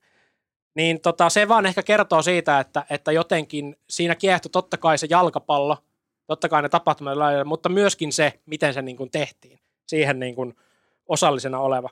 No, se selostusunelma, vaikka sitä niin kuin selosteli tota, niitä pihapelejä tälleen näin, niin se ei kuitenkaan koskaan ollut semmoinen asia, mitä kohti sitten niin kuin tosi pitkä aika meni ennen kuin itse ajattelin, että musta oikeasti olisi siihen. Eli tässä tullaan niin kuin semmoiseen niin kuin lähtökohtaiseen isoon epävarmuuteen oman niin kuin itsensä kanssa, äänen kanssa, kaikkea mahdollista, mitä siihen liittyy. Että niin kuin sen takia tuli niin kuin ehkä kirjoittaminen ensimmäisenä mukaan, Joo. mukaan tähän niin kuin ilma, itsensä ilmaisuun. Ja tota, siitä sitten aina koulussa ensimmäisenä selvi, selvitettiin se, että okei, mitenkäs se toimittajaksi tullaan. No, pitää hakea yliopistoon journalistikkaa opiskelemaan Jyväskylään. No, selvä homma, no, otetaan tämä lukio tästä ensin ja sitten haetaan sinne. Ja mitenkäs pääsisi sitten niin kuin ihan oikeasti niin kuin tekemään, toteuttamaan tätä niin kuin haavetta. Niin onneksi oli semmoinen sivusto kuin jatkoaika.com, joka otti hellään huomaansa, joka myöskin on tota niin, ehkä semmoinen asia, mikä jollakin tasolla yhdistää myöskin meitä, niin se mahdollisti sitten sen, että pääs, pääs niin kuin oikeasti tekemään sitä työtä, mikä oli, oli niin kuin sieltä niin kuin pienestä asti ollut se, että kun pääsisi tuonne jäähallille, pääsisi sinne tota niin, niitä pelaajia jututtamaan ja sitten vielä niin kuin kirjoittamaan siitä ja sitten kutsua sitä ehkä työkseen, vaikka se nyt ei jatkoajassa ollut niin kuin kirjaimellisesti työtä, siitä ei rahaa saanut, mutta voi pojat oli intoa aika niin. paljon.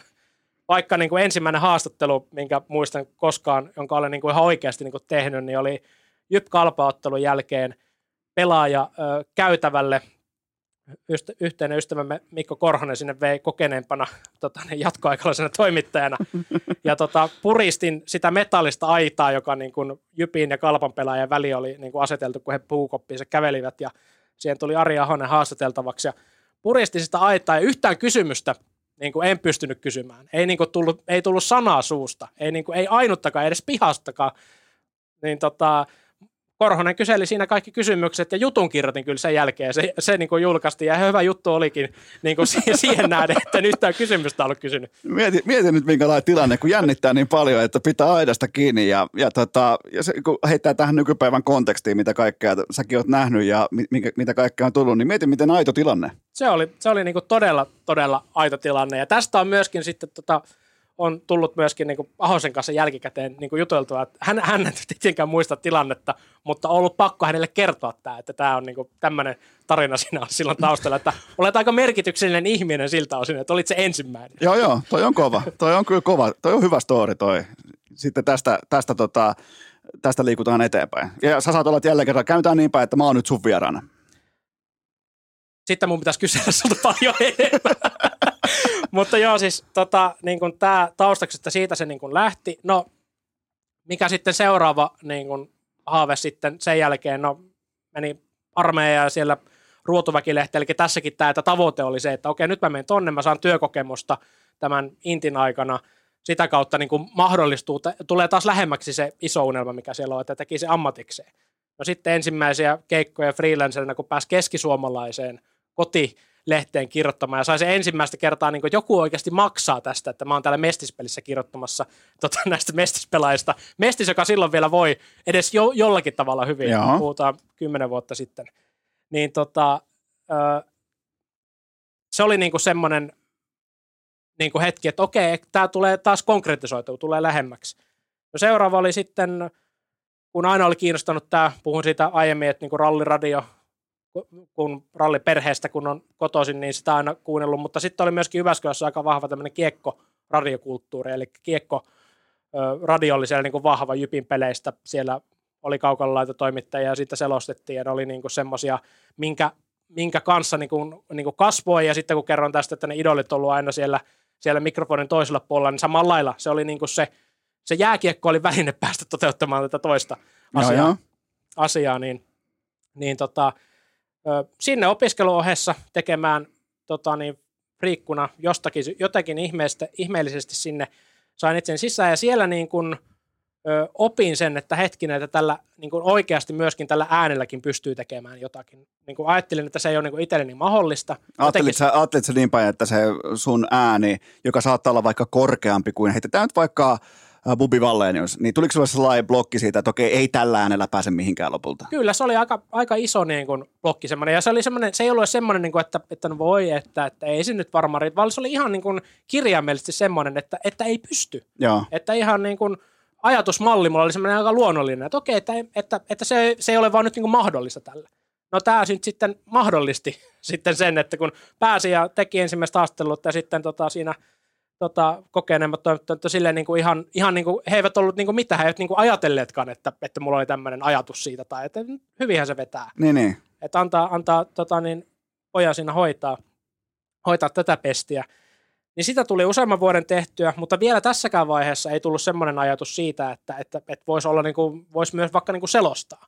Et senkin, niin kuin, tämäkin oli vielä tämä tausta sieltä jostakin, niin kuin, että vaikka se oli semmoinen haaveilu, asia, että se olisi niin kuin siisteintä, mitä voisi tehdä, niin jotenkin semmoinen niin kuin ajatus itsellä, että ei, ei, niin kuin, ei vaan niin kuin, että se ei ole niin kuin semmoinen asia, mitä mä voisin edes tehdä. Juuri palataan sitten tähän, niin kuin, tähän niin kuin ajatukseen siitä omasta äänestä, mutta se hiljalleen sieltä sitten niin kuin hävisi pois ja Yle Puheen jääkiekkokierrokselle pääsi sitten niin kuin ihan niin kuin selostamaan.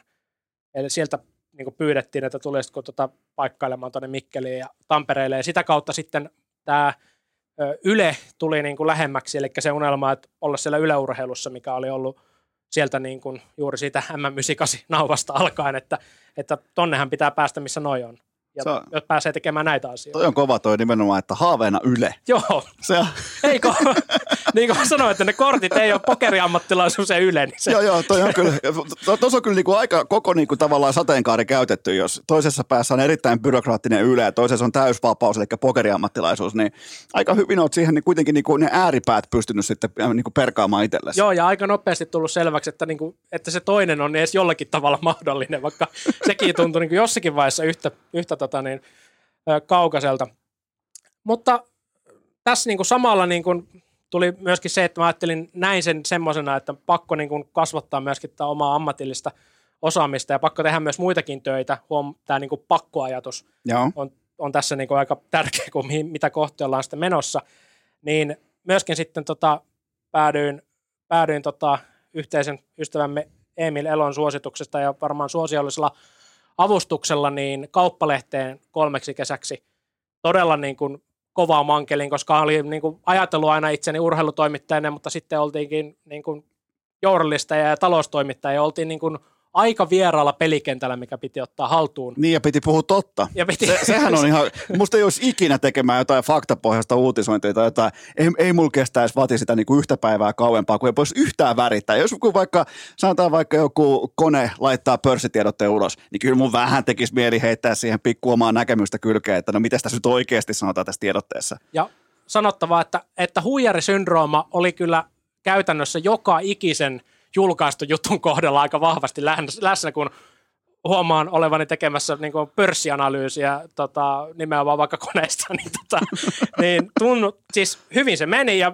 niin kuin, hyvää työtä siinä tuli vissiin tehtyä, mutta niin kuin se, se myöskin niin kuin tämä jotenkin semmoinen vaatimus, minkä itselle niin kuin asetti, että pitää sitten niin kuin pystyä myöskin tähän näin, niin se myöskin vei aika paljon niin kuin sitten voimavaroja, että se vaati vähän erilaista keskittymistä vielä kuin sitten No se niin on sitten jo tavallisesti- ihan oikeaa työtä ver- verrattuna tähän urheiluhassutteluun. Juuri Et se on siinä, varsinkin jos ei ole omalla mukavuus, sellaisella niin kuin omalla, voisiko sanoa jopa intohimoalueella, niin herkästi käyttää kaksi tai kolme kertaa enemmän efforttia siihen, jotta sä pärjäät. Varsinkin kun sä oot sellainen ihminen ja sellainen tyyppi ja sellainen ammattilainen, joka ei lähde puolivaloilla sinne vähän niin kuin kokeilemaan, vaan jos sinne mennään vaikka nimenomaan kauppalehteen, niin pitää syntyä priimaa. Huom, pitää, on pakko syntyä priimaa.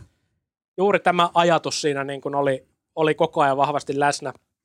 läsnä ja no se, että oli Yle Puheen jälkikierroksella pääsi selostamaan, niin huomasi sen, että hei, tämähän niin kuin itse asiassa muuten luonnistuu ja voin sanoa, että tässä ihan oikeasti selostan asioita ja, ja tota, niin se tuli niin kuin, se niin kuin hävisi se tietyllä tapaa se, niin kuin, se ajatus siitä, että olisi kykenevä johonkin. Niin se niin kuin hävisi se niin kuin unelma niin kuin alkoi konkretisoitumaan ja alkoi niin kuin enemmän olla siinä vaiheessa semmoista ammatillista identiteettiä aika paljon, että, että siihen tuli myöskin se, että ei tarvitse enää niin kuin näyttää kenellekään, oli, oli semmoista jo luottoa siihen niin kuin omaan ö, tekemiseen, mutta myöskin se luotto oli sitä kautta, että piti tehdä niin kuin, niin kuin olla siinä myöskin sitten, asetti itselleen jonkun riman, missä niin kuin, mikä piti ylittää kuitenkin. Tu- koko tuolla varmasti kuuntelijoissa on paljon sellaisia ihmisiä, jotka epäröi oman äänensä kanssa, niin tuliko sulle se yllätyksenä, että käytännössä ketään ei kiinnostanut sun ääni?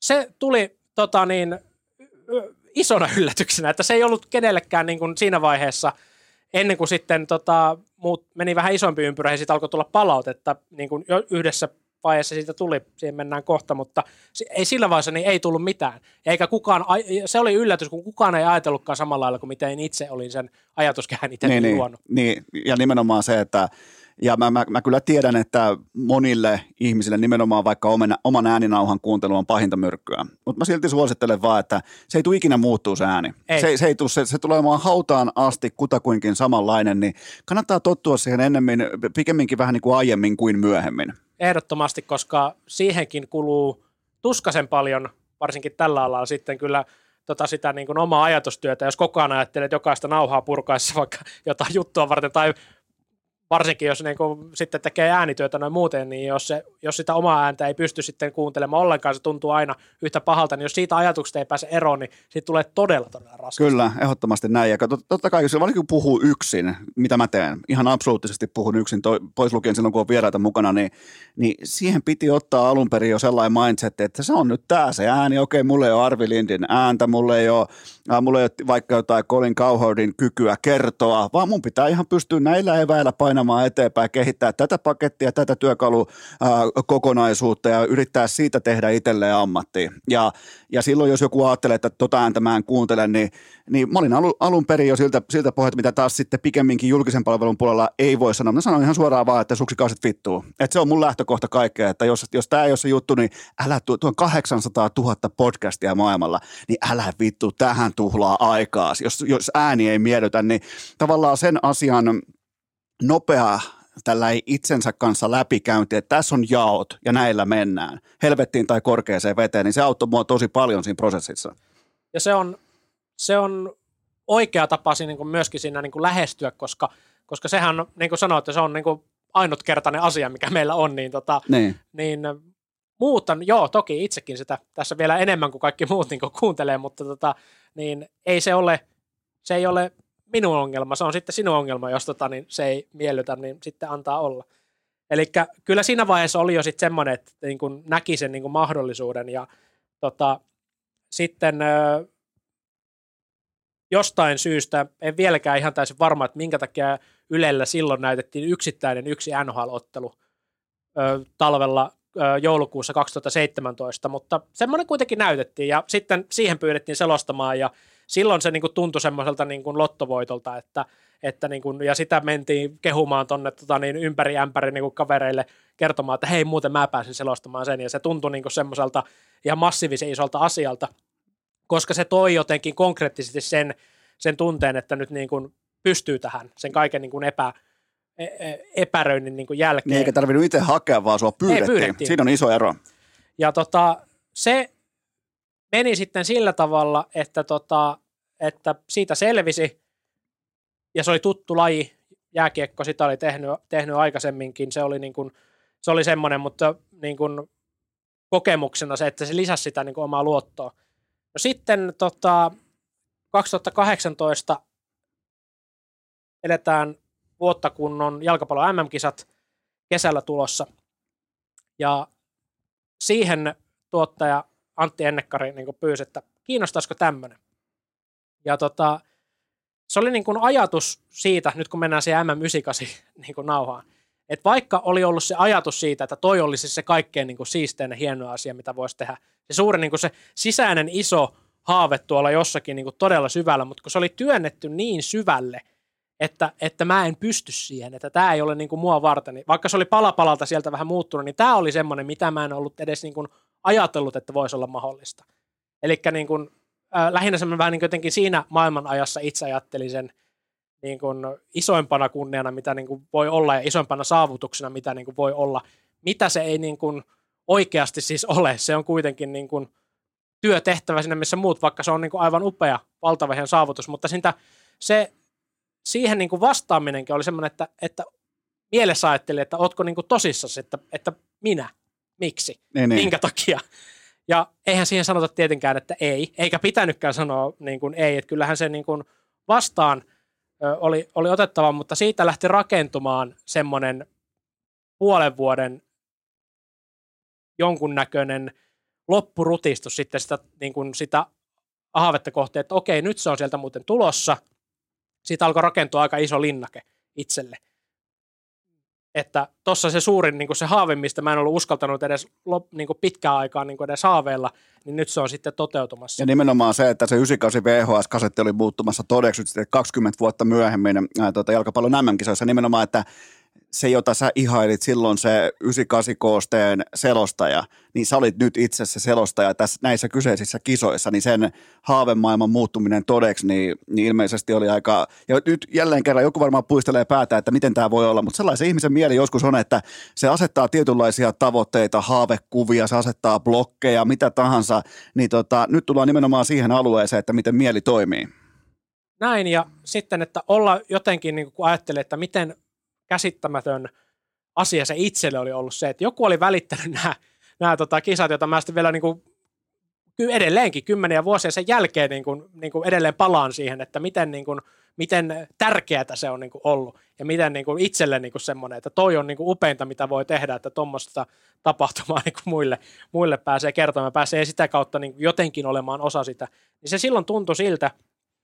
Ja sitten kun tässä on niin puhua pälpättänyt tätä tarinaa, niin saattaa ehkä niin kuin huomata semmoisen, että se on ollut aika lailla koko ajan sitä työtä. Koko ajan ollut joku tavoite, joku seuraava asia, mitä lähtenyt tekemään. On ollut opiskeluita siinä välissä. Kesällä, kun nämä kisat lähestyi, mä menin kauppalehdelle jälleen kesätoimittajaksi. Sain sieltä palkatonta vapaata sitten kisoihin valmistautumisen ajaksi, niin kisojen ajaksi. Mutta sen jälkeen oli tiedossa, että sinne sitten mennään takaisin niin kuin kauppalehteen. Niin kuin, ja eihän siitä tullut niin kuin siitä töiden aloittamisesta niin kuin sitten näiden kiekkokevään jälkeen, kun oli ollut siinä tota, niin, niin kuin näitä hommia.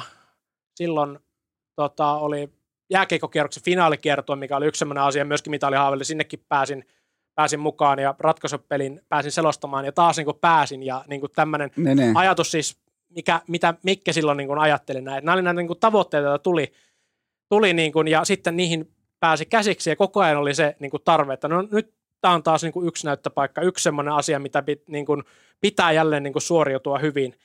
Ja sitten alkoi siihen kisojen valmistautuminen, öö, sain sen palkattoman vapaan ja oli koko ajan semmoinen epävarmuus, että tota, edelleenkin, että se linnake, minkä oli rakentanut, se alkoi olla jo niin iso, että, tota, että sinne et pääs kapuamaan sen, niin kuin, sen niin kuin harjalle, että pystyi suoriutumaan siitä työtehtävästä, mikä oli sen jalkapallon mm selostaminen niin tuntui siltä, että nyt on tehtävä niin kuin sitten vielä vielä enemmän sitä työtä ja se valmistautuminen niin kuin, se ammui sen niin, kuin niin yli kuin se niin kuin on mahdollista ampua.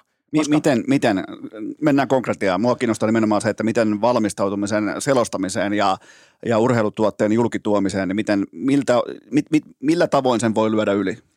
Jos mä näyttäisin ton Google Docs dokumentaation tästä näistä niin joukkueista ja näistä pelaajista ja näistä niin kuin kaikesta ääntämisohjeista ja kaikesta tämmöistä niin kuin mahdollista, mitä niin kuin siellä on, niin, niin tota, sit sä voisin niin kuin konkreettisesti näyttää, että tältä se näyttää, kun niin kuin ammutaan se yli täysin. Niin.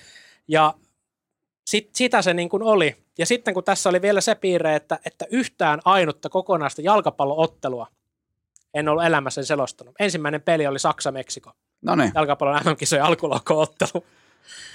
että se, kun puhuu tästä huijarisyndroomasta, mikä oli kauppalehden juttujen kanssa, niin, niin kuin tota, kyllä se oli aika vahvasti läsnä myöskin siinä, kun meni selostamaan. Ja vaikka niin kuin, nyt kun alan sitten kertomaan tästä kisoista, niin en muista, kun vaikka niin kuin ehkä jostakin sosiaalisen postauksesta saattaa niin kuin nähdä, jos joku joku niitä nähnyt, että, että siellä niin ollut, että, että nautin joka hetkestä ja että unelmien täyttymys ja kaikkea tätä, niin en muista käytännössä niistä hetkistä, niin kuin, mikä piti olla se niin kuin kaiken huipentuma siinä ne. Niin. mielessä hetkessä, niin en muista juuri mitään. niin kuin semmoisia niin kuin niitä tunteita, niin kuin mitä, mitä siinä niin kuin oli se, niin kuin niitä pelin niin kuin aikana.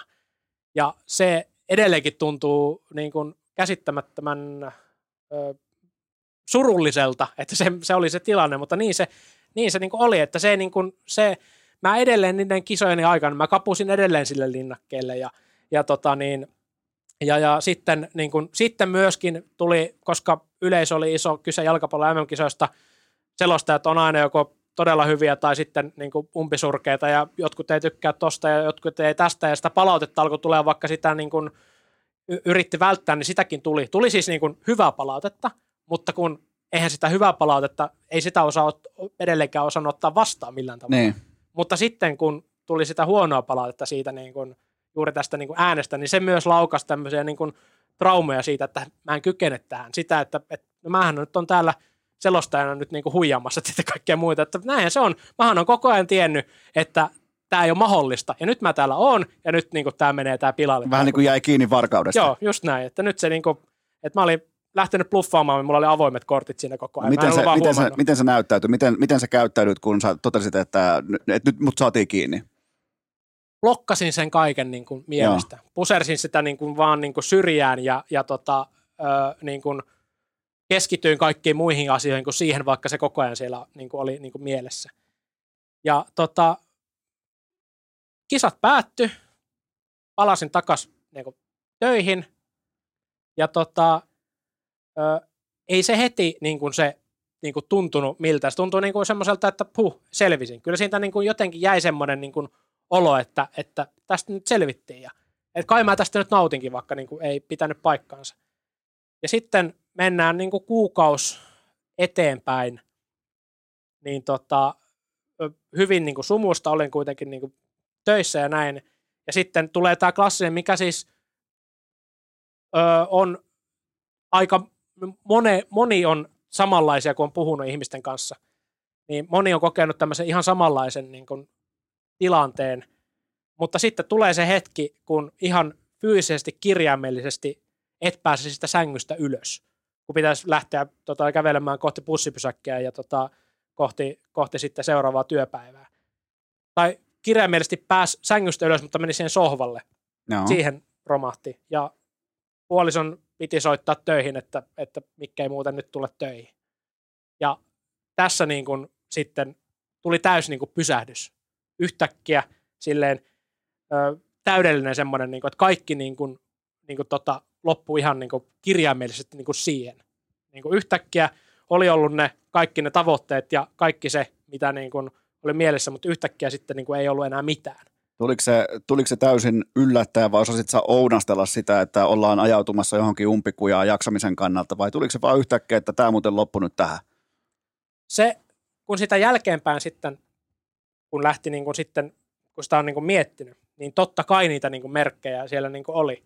Niitä oli jo niin kuin puolta vuotta aikaisemmin sitä, että, että tota, pyörit sängyssä, etkä saa, etkä saa unta, pyörii työasiat mielessä, epämääräisesti ahdistaa, ahdistaa asiat, ö, työtehtävät, just mitkä niin kuin pitäisi tuottaa suurta mielihyvää ja iloa, haaveiden täyttyminen, jalkapallon MM-kisojen selostaminen, sen pitäisi tuntua niin kuin mahtavalta. Niin, Se ei tunnu miltään, se tuntuu ikävältä, se tuntuu niin kuin, se ei, se ei tunnu, siinä ei ole sitä niin kuin semmoista nautintoa. Sen saattaa se nautinto sen selostuksen aikana, koska se on semmoista tota, adrenaliinimyllyä ja niin kuin keho tuottaa sulle niin kuin huumeita käytännössä sen, niin, niin. sen aikana. Niin sen aikana se tuntuu, mutta se kaikki muu aika niin kuin ei niin kuin, ja siitäkään et muista mitään.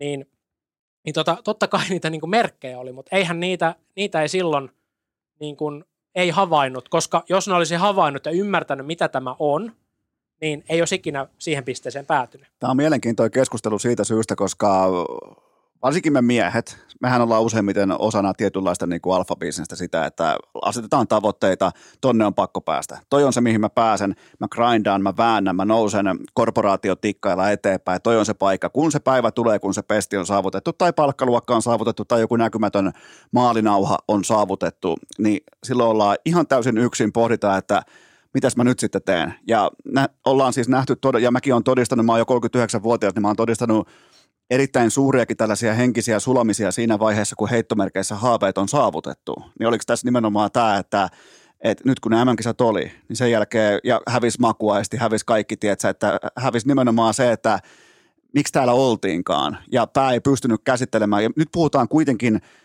mä uskallan käyttää termiä vain, puhutaan vain urheilun selostamisesta, niin tämä antaa kuvaa siitä, miten ihmisen mieli joskus asettaa tietynlaisia tavoitteita sen jälkeen – laittaa sut sellaiseen positioon, että tämän jälkeen ei olekaan enää mitään voitettavaa. Tai nyt kun on saavutettu kaikki, peli on pelattu läpi, on pelastettu se prinsessa pois sieltä viimeisestä linnakkeesta, niin, tota, niin se, on, se on hyvin mielenkiintoista, mitä hevonpaskaa mieli silloin sulle syöttää. Koska sen jälkeen piti olla niin kuin piti, huom taas piti. Tämä pitää sanoa mun mielestä niin kuin tärkeä, koska se on nykyään mulla semmoinen niin kuin herättelevä asia. Jos mä ajattelen mielessä, että mun pitää tehdä jotakin, niin Joo. se pysäyttää. Mulla se, on, niin kuin... että, mulla se on, että mä en nyt ehi. Joo. Mulla se on, aina kun mä sanon vaikkapa liittyen vauvatil, vauvan hoitamiseen, mä liityn vaikka yhteiselle ulkolenkille tai vaikka johonkin, aina mä sanon, että, että tässä kohtaa mä en ehi. Niin mä aina kysyn itseltä, että miksi, miksi. Se on se tärkeää, että mä aina pohdin sitä, että miksi mä en ehi. Mikä vaikka tässä studiossa on niin kiehtovaa mikä on vaikka seuraavassa jaksossa niin tärkeää urheilukästissä vaikkapa, että mä en nyt just ehi tätä juttua. Se on hyvä sellainen. Mulla on aina se ehdi, sulla on, sulla on pitää. Joo, mulla, mulla se on niin pitää, koska se on niin kuin, mä huomannut sitten, kun sitä on alkanut työstämään niin kuin ihan amma, ammattilaisen kanssa, niin, tota, niin eli siis tota, terapiassa käymistä voin niin kuin, suositella kaikille, joille se on mahdollista itselle, niin se niin kuin, onneksi niin kuin mahdollista kaikille se ei ole edes mahdollista, niin tota, suosittelen sitä, koska tässä just tullaan siihen, että ollaan, nähdään se, että on joku sellainen saavutus ollut, niin kuin saavutus siitä, että, että nyt se niin M-kisat, niin elämähän on sen jälkeenkin. Ja mulla oli se, niin kuin se ajatus edelleen, että mä haluaisin yleurheilu ihan vakituisesti. Nyt mä olin vaan niin kuin selostamassa. Että se oli edelleen, oli, siellä oli kyllä joku ajatus, mutta sitten tommasen jälkeen, kun sä oot niin kuin sen seinään, kun siinä niin kuin ei enää ollut sitä näkymää, ei ollut niin kuin semmoista, mikä ei tuntunut enää miltään. Ne, ne. Ei, ei, sitä, niin kuin, ei sitä myöskään niin kuin nähnyt niin kuin enää sitten sitä, niin kuin, ei nähnyt mitään, ei ollut sitä niin kuin intohimoa, ei ollut semmoista jännittämistä, että pitää niistä kaiteista kiinni, kun haastattelee, tai yrittää haastatella Ari Ahosta. Mitään niin kuin semmoista ei ole jäljellä enää niin kuin yhtään. Niin, niin tota, se, se se tunne, niin kun, sitten kun se kaikki niin kun pysähtyi, niin se, se oli niin, kun niin vahva semmoinen ajatus sitä, että mä en enää halua tota kokea koskaan. Niin. Mutta nyt tullaan tähän, ehkä, että minkä takia tästä nyt niin puhutaan, koska nyt niin idea ei ole ainakaan mulla itselleni se, että, että tota, tässä nyt niin puhuu joku selviytyjä, joku voittaja, joka on keksinyt sen kaiken, että miten tämä ei niin enää tapahdu niin uudestaan. Joo. Että tota, tälläkin hetkellä niin noin samat, samoja merkkejä on niin kuin päällä. Tuossa oli syksyllä, ö, oli juuri rallikausi, iso, iso tota, niin panostus siinä itsellä muutakin kuin, niin kuin selostamisessa, se vei voimavaroja. Ö, sitten tuli jälleen jalkapallo MM-kisat, tällä kertaa toisessa roolissa sisältötuottajana. Tota, niin pitkiä päiviä siinäkin, ja siinäkin fokus taas se, että keskitynpä tähän työhön nyt. Ja, urhe- keskityn... ja urheilukästä heitti ekan, ekan lähetyksen jälkeen sut ihan täysin bussin alle. aivan, aivan suoraan mentiin bussin alle ja siellä lojutaan osittain, ehkä joku jalka lojuu vieläkin bussin alla. Joo. Taas, taas, taas, taas mahtava tälle tarinalle, jos tämä olisi ollut semmoinen samanlainen niin kuin herätys kuin, kuin se, se, kun tuli sitä äänestä palautetta, nyt ei ole niin kuin mihinkään. Näin ei, on, on, näin ei onneksi, onneksi ollut, mutta tota, onnistuin itselleni sen jotenkin itseni siihen huijaamaan siihen, että, että nyt, niin kuin nyt on tärkeintä mun jaksamisen kannalta, että mä keskityn tähän ihan niin kuin kaikki. Joo. Ja se ehkä niin kuin auttokin ö, taas niin kuin siitä urakasta jotenkin selviämään. Mutta tota niin, ö, se ei taas niin kuin kertonut sitä, että kun tämä niin kuin, uupumus on vähän semmoinen asia, että kun sä men, niin kuin, olisit jälleen antaisit sen niin kuin täydellisen avaussyötön tota, niin kuin kaverin lapaan. Ja sitten vähän niin kuin tilanne on ohi, että sitä vähän, vähän niin kuin ihastelemaan siinä, että olipas muuten hienosti, hienosti meni, että nyt niin kuin olisi täydellinen suoritus. Ja sitten joku tulee tu- kuolleesta kulmasta etken päästä ja vetää sut pystyyn. Ja sun nukahdat siihen. Niin pidemmällä aikavälillä, mutta kuitenkin, että se tulee takapotkulla. Kun et, et ole palautunut siitä edellisestä urakasta, niin sitten yhtäkkiä, kun tuntuu siltä, että nyt on taas edessä niin kuin semmoista, että okei, tässähän mulla on hyvä tilanne. Ei ole nyt rallia, voi keskittyä vähän muihin työtehtäviin, vähemmän kuormaa, ei ole isoja arvokisoja työrintamalla. Mäpäs keskityn niin kuin elämään ihan niin kuin normaalisti. Ja yhtäkkiä tuntuukin siltä, että ahdistaakin niin kuin epämääräisesti. En tiedä, mistä se johtuu. Mikä tämä on tämä, tämä tunne, mikä niin kuin sisällä on. Että minkä takia mä en pystykään nauttimaan tästä vapaa-ajasta, mikä mulla on. Joo. Miksi tämä ei niin kuin tunnu miltään? Miksi se työ yhtäkkiä ei tunnu miltään, mikä taas niin kuin tuottaa edelleen niitä niin kuin iloisia hetkiä, että pitäisi tuoda sitä energiaa. Niin en siltikään, mä jotenkin kiinnitin se siihen, että okei, tässä on varmaan sitten elämänmuutos, ei ole enää rallia tässä nyt niin ralliselostuksia, että tämä varmaan johtuu siitä. Niin tota, jotenkin tulkitsin siihen, enkä pystynyt näkemään sitä, että, se, että, tässä, että tässä on ihan niitä samoja oireita kuin silloin niin kuin edellisten MM-kisojen jälkeen. Ihan niin kuin samanlainen, samanlaisia oireita. Vaikka nykyään tilanne on täysin toinen, on, on siellä yleurheilussa. Taas on se joku tavoite, mikä on ollut, on niin kuin, se on jo saavutettu. Ja jälleen kerran niin kuin ollaan sitten menossa taas jotain niin kuin uutta kohti ja yhtäkkiä on pudottukin siihen samaan ympyrään, vaikka on niin kuin kuvitellut osaavansa jälleen tunnistaa ne oireet. Tuossa muuten aiemmin sanoit jo, että toivottavasti pääsee mukaan ralliradio kesällä. Laitan nyt jo merkinnän. Mä aion lähettää sulle viikkoa aikaisemmin viesti, että hei nyt sykkeet alas, se on vaan rallia Jyväskylässä. Si- siihen ei tarvi heittäytyä koko, koko kropalla ja sielulla mukaan. Joo. Ja tämä on niin kuin, se on erittäin hyvä muistutus, otan sen niin kuin vastaan, koska tota, ö, tässä niin kuin ainut semmoinen vähän niin kuin kehityksen, minkä olen huomannut tässä nyt, niin kuin, kun on oikeasti kun on ollut muitakin niin kuin ylä- ja alamäkiä tässä näin, niin sen kehitys, mikä huomannut, että ne sitten on mennytkin puhumaan. Puhuna siitä on ollut ammattiavun piirissä, hyvän työterveyden piirissä, onnellisessa asemassa siitä. Sekin taas ei ole tässä maassa kaikille mahdollista, että pääsisi siihen avun piiriin nopeasti. No itse on päässyt, päässyt puhumaan, päässyt saanut kiinni siitä, mistä on niin kuin kyse.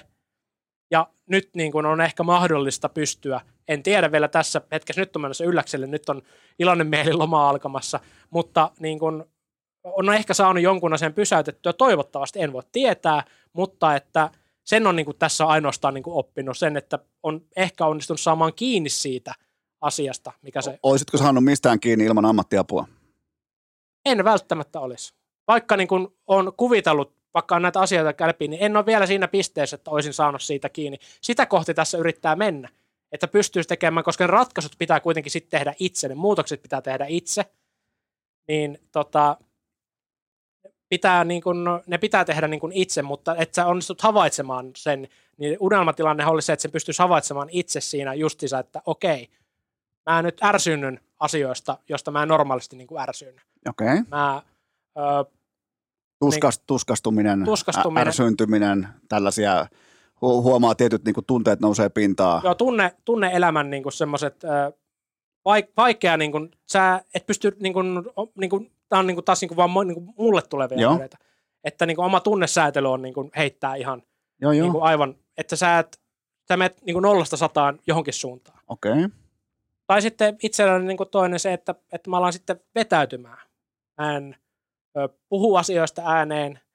Mä laitan vaikka tota, niin, jonkun sarjan mieluummin pyörimään, kun menen hiihtämään, josta mä niin kuin nautin yli kaiken. Joo. Mutta kun voimavarat kun on, on vähäiset, niin on yllättävän helppoa tehdä, niin kuin Ika tykkää sanoa, että, että, tota, että ihmis, ihminen on laiska eläin. Mä en ehkä usko laiskuuteen sillä lailla, mutta kun sä oot kuormittunut esimerkiksi, niin, niin silloin on vielä helpompi tehdä se helpompi valinta mikä siinä hetkessä tuottaa sen vaikka niin kuin hetkellisen mielihyvän. Tai sen, että sä et sitten kohtaa sitä sun niin kuin, sitä vaikka ahdistuneisuutta, mikä, mikä tuntuu niin epämääräiseltä, että sä et saa siitä kiinni, kun sä et oikein uskalla ottaa siitä kiinni. Niin, niin. ja eikä sitä muutenkaan ihminen yhtäkkiä vaan huomaa, että onpas mä nyt jotenkin ahdistunut tässä, vaan pikemminkin ajattelee, että se vika on jossain, se voi olla jossain ulkopuolisessa tekijässä, voi olla vaikka huonosti mennyt työpäivä, huonosti menneet treenit, voi olla vaikka seuraurheilussa jollekin junnulle vaikka ei ole tullut peliaikaa, ja kaikki tällaisia haetaan helposti sieltä, kun voi olla ihan niinkin yksinkertainen kuin ylikuormitus tai jatkuvassa uupumuksen tilassa operointi, mutta kun on niitä tavoitteita ja pitää mennä kohti seuraavaa ja, tiedätkö, ja et ehdi tekemään mitään muuta, niin silloinhan sä kasaat itselle sellaista jälleen kerran linnaketta ja ja mehän ollaan nyt jo sun tapauksessa nähty, mihin se johtaa, niin tämä on siinä mielessä, tämä on nimenomaan tärkeää, että sitä puhutaan ääneen ja tässäkin nyt kaksi oikein kunnon, tiedätkö, alfa, alfa ihmistä suorastaan saatana toteaa, että, että kun tällaisia asioita on, niin niin ammattiapu. Ja toinen on sitten se, että vaikka lähipiiristä, vaikka joku niinku, vähän niinku siihen sivuun, että hei, puhutaanko vakavissaan jostain. Ja, ja mun kohdalla se on auttanut paljon, todella paljon nimenomaan se, että on kysynyt ihan rehdisti vaan sellainen niin kuin face value tyyppisesti parhailta ystäviltä, että tällä juttu nyt mun elämässäni, mitä mieltä? Ja saman tien heitettiin punalippuja kenttä täyteen, että joo, juoppo sä oot. Että ollaan jo tiedetty kauan, että sä oot juoppo. Ja se oli sen jälkeen tosi helppo edetä, kun joku muu sanoo sen, niin ei tarvi enää feikata itse ja pohtia sitä, että onkohan mä juoppo, onkohan mulla, vai onkohan mulla päässä vikaa, että mikähän mulla on. Niin silloin kun se tulee niin kuin rehdisti se asia pöydälle ihmisiltä, joihin sä luotat.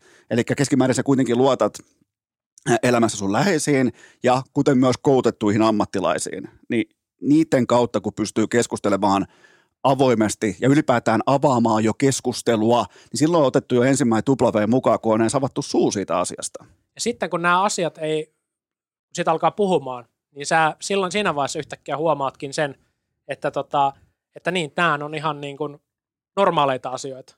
Kyllä. Näitä kokee koko ajan kaikki ympärillä.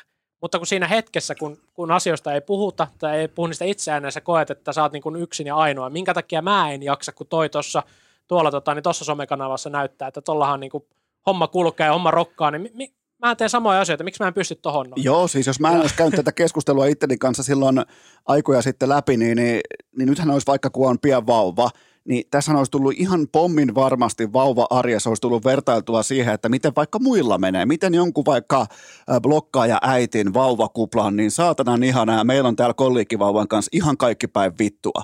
Niin, tota, niin mä olisin ihan pommin varmasti heittänyt itteni siihen miinakenttään, ellei mä olisi tiettyjä, tiettyä realismia käynyt jo ajat sitten läpi. Siitä suurin piirtein ehkä vähän jo tunnistamaan sellaisia tekijöitä, kuten vaikka nimenomaan arkiminä, työminä, tietyllä tapaa myös julkisuus minä, missä ne on, missä ne operoi, missä ne näyttäytyy, miten ne näyttäytyy.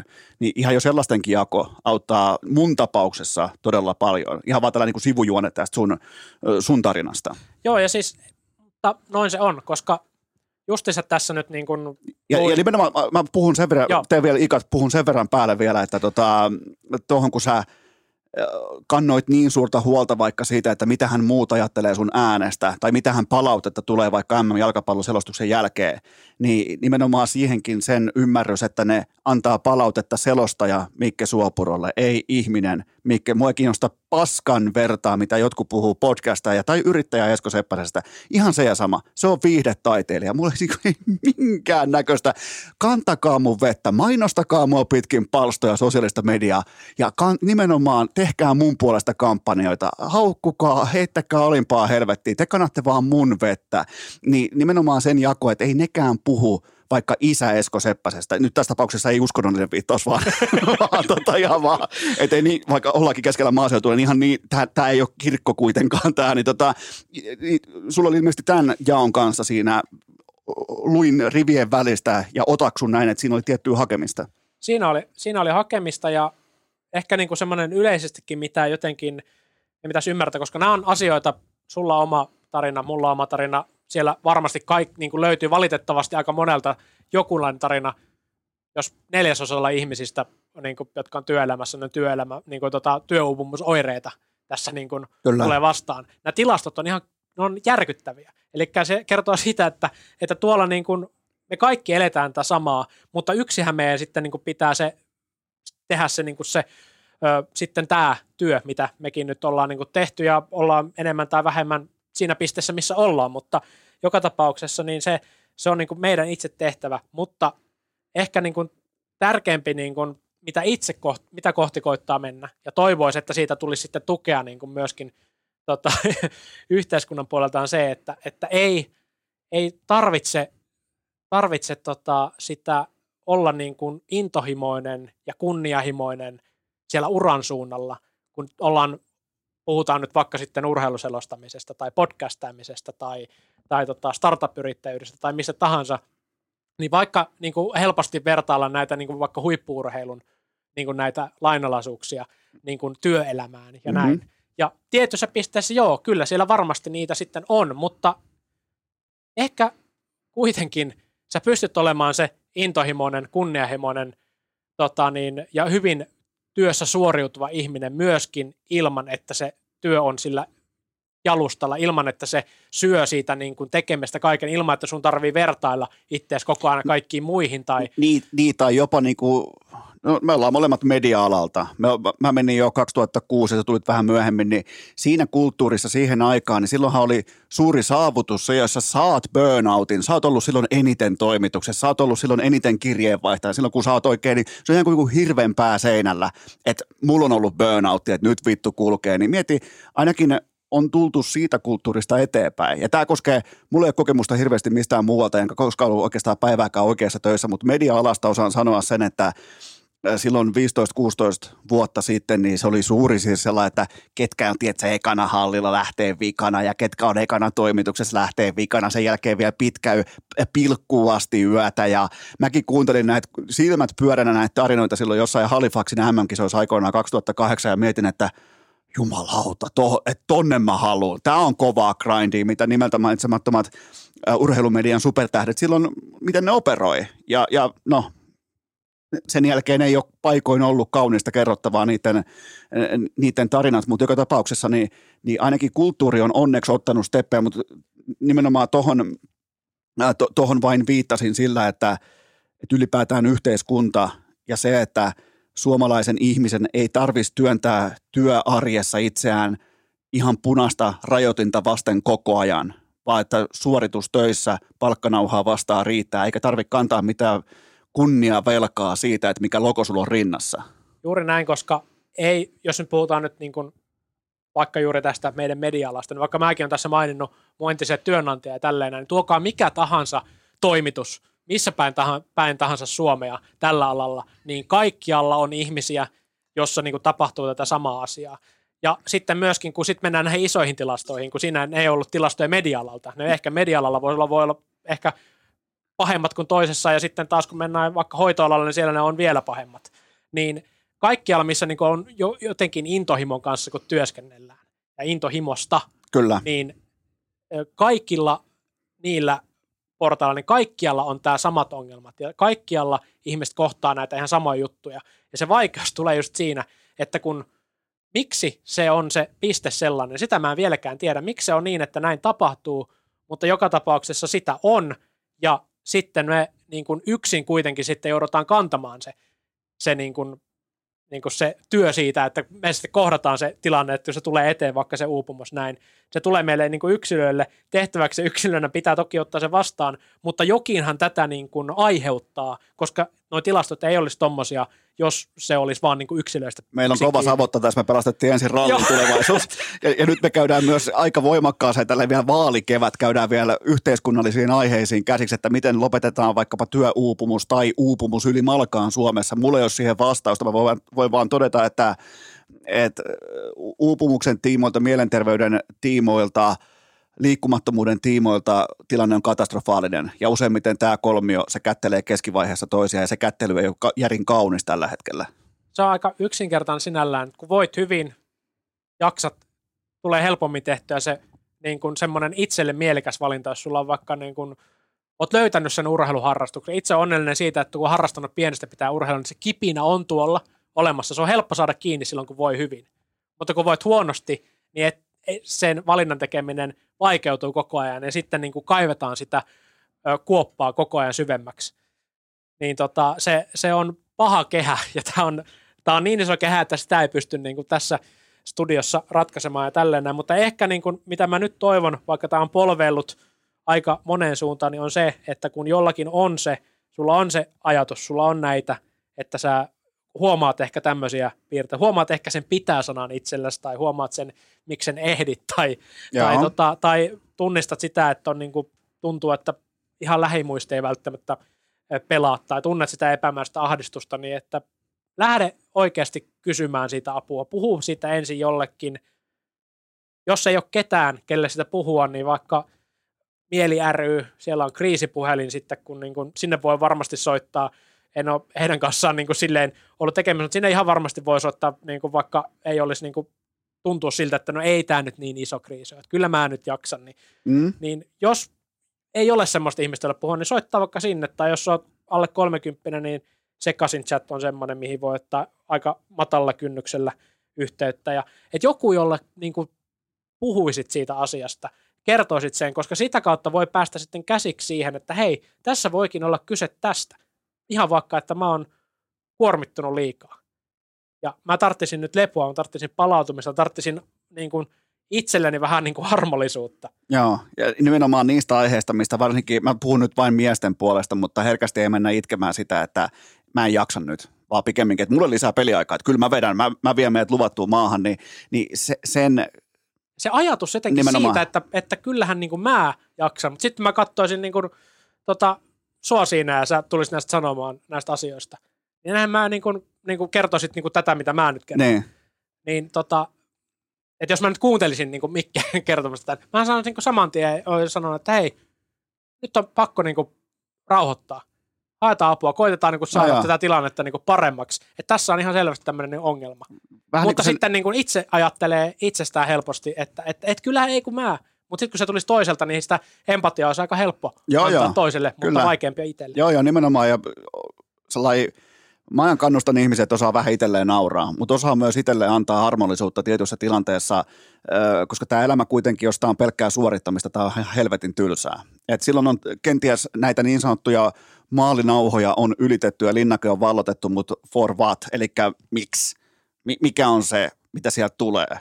Ja mä vaikka omasta puolestani sanoa, niin niin tota, nyt kun totta kai pitkin kauppalehtiä luetaan vaikka tämän podcastin menestyksestä, niin se, se on joku sivujuonne jossain, vaan pikemminkin se vilpitön nautinto siitä, kun pääsee puhtaalle pöydälle luomaan narratiivia urheilusta. Ja nimenomaan niin se on se elämän eliksiiri, jota tämä studio ammentaa mulle ja toivottavasti myös kuntoilevalle urheilukästin kuuntelijakansalle. Ja se on se kombinaatio, mikä tuottaa hyvää oloa. Ja mitä on vaikka – jos mä asettaisin pelkkiä tavoitteita vaikka liikevaihdon tai liikevoiton tiimoilta, niin mä olisin tosi roikkumassa narussa. Et niin se vaan menee. Sen verran mä tunnen tässä kohdin itseäni jo paremmin. Niin tota, sitä mä haluan tämän sun tarinan siivittämänä kannustaa kuuntelijoita, että kun aistii ja kysyy itseltä, ylipäätään kun sen kysymyksen esittää itselleen ekaa kertaa omassa mielessään, kuten vaikka, että maistuukohan mulle päihteet liikaa? Maistuukohan mulle vaikka – alkoholi liikaa, marihuona liikaa, onko, onkohan mulla pä, onkohan mulla ahdistuksen oireita, miksi mä en nuku öisin? Kun niitä kysymyksiä esittää itselleen, niin se on jo mun papereissa ehdottomasti ensimmäinen askel, että rohkeasti puhumaan ulkopuoliselle taholle siitä, se voi olla nimenomaan läheinen, se voi olla ammattiihminen, niin sieltä ihan varmasti päässään, niin kuin sanoit, otetaan ekasta langan päästä kiinni ja, ja katsotaan sitä asiaa vähän niin kuin ulkopuolisen silmin, että mistä voisi olla kyse. Ja silloin on eka merkittävä ovi on avattu. Ja se askel kannattaa niin kuin ottaa matalalla kynnyksellä, koska kuten tässä on niin puhuttu, tämä, on, tämä koskettaa meitä ihan jokaista, ihan kaikilla. Niitä jossakin vaiheessa niin kuin tulee jonkunnäköisiä tämmöisiä niin kuin mielenterveyden kanssa – ongelmia varmasti niin kuin jokaiselle. On toki semmoisia, joille ei tule, mutta kun puhutaan tämmöistä Kyllä niitä tulee jokaiselle. Niin, Et niin, muut, muut on vaan loistavia näyttelijöitä. Joo, niin, niin tota, kyllä silloin niin kuin, niistä kannattaa puhua, koska, se, koska silloin se ei ole enää sun oma asia vain, vaan silloin se on niin kuin jaettu. Se on semmoinen, mistä joku toinen saakin kiinni, ja sitten se auttaa sua siinä eteenpäin. Ja niin kuin, tällä hetkellä toi oli hyvä, niin kuin, miten itse olen lähestynyt sitä, että ei aseta enää semmoisia niin kuin tommosia, to, tota tavoitetta kohti, mutta tota ei mun kannata edes asettaakaan. Niin, niin tota, itsekin niin nautin sit semmoista pienistä voitoista, kuten vaikka siitä, että kun oli tämä ralli tota niin, maailmanmestaruuden selostaminen, niin se ei ollut semmoinen, niin kuin, mikä olisi joskus ollut semmoinen niin kuin haaveiden suurin niin kuin täyttymys, semmoinen, että mä olisin rakentanut sen linnakkeen. Niin. niin en mä rakentanut sitä linnaketta, koska mä niin kuin näin sen niin kuin semmoisena – niin kuin tota, ö, asiana, joka, joka, josta mä pystyin kuitenkin nauttimaan sama energiaa. Se tuli hyvä fiilis, että tota, niin pääsi tämmöistä niin kuin työn parissa te, niin kuin tekemään, mutta se ei ollut semmoinen asia, että mä olisin kuin niissä tota, jalkapallon MM-kisoissa, että mä olisin niin kuin rakentanut siitä itseni semmoisen niin kuin asian, että mä olisin sitten törmännyt niin kuin seinään, kun mä olisin yrittänyt sitä sen linnakkeen päälle jotenkin vaan kiipeillä, vaan mä pystyin niin kuin siitä ihan vaan nauttimaan siitä, että että tota, niin tämä asia, mikä jostain syystä on aina tuntenut intohimoa, niin tämä edelleen mulle tuottaa sitä, mutta se ei kuitenkaan ole se maailman niin kuin oleellisin asia, vaan mulla on ollutkin se normaali päivä, missä on ollut se selostajamikke ja ollut se normaali mikke, joka on elänyt ihan normaalia elämää ja jolla on ollut ihan normaali hyvä päivä, ei mitään niin kuin absoluuttista huippua tuossa mielessä, mutta ei myöskään mitään pohjaa. Ja niistä mä niin kuin, on itse päässyt kiinni ja sitten se tuntuukin yllättävän hyvältä, kun on niitä päiviä enemmän kuin niitä, kun ollaan sitten niin kuin alhaalla. Se oli mun mielestä aika kaunis loppupuheenvuoro. Mä totean vielä kaikille kuuntelijoille, että, että tota, se on hyvä ohjenuora oikeastaan elämään, että Muistakaa, että tiet, oikeanlaisessa valaistuksessa me kaikki ollaan vähän narkkareita. Meidän aivot voi olla velkaa mille tahansa, koska tahansa, ja me ei välttämättä itse siitä ymmärretä aluksi yhtään mitä, joten puhukaa rohkeasti, avautukaa rohkeasti, ottakaa asioita pöydälle rohkeasti, ja tähän vielä klousataan, Mikke Suopuro vielä klousaa tämän vierailun. Sitä kautta, että sitten kun jossain vaiheessa sieltä olette kömpineet takaisin ylös, niin tota, se työ jatkuu. Sinne saatetaan, saattaa joutua niin kuin sinne koloon niin kuin takaisin. Yritetään päästä pois siitä häpeästä, että ei, miksi taas, miksi mä en nyt onnistunut. Ei, armoa, nyt vaan sitten tullaan sieltä takaisin ja sitten voidaan kohta taas, jos ei paremmin, niin ainakin normaali. Kiitoksia tästä, Mikke Suopuro. Ja kaikille kuuntelijoille saa loppukaneet, että ihan normaalisti parin päivän kuluttua jatkuu. Top,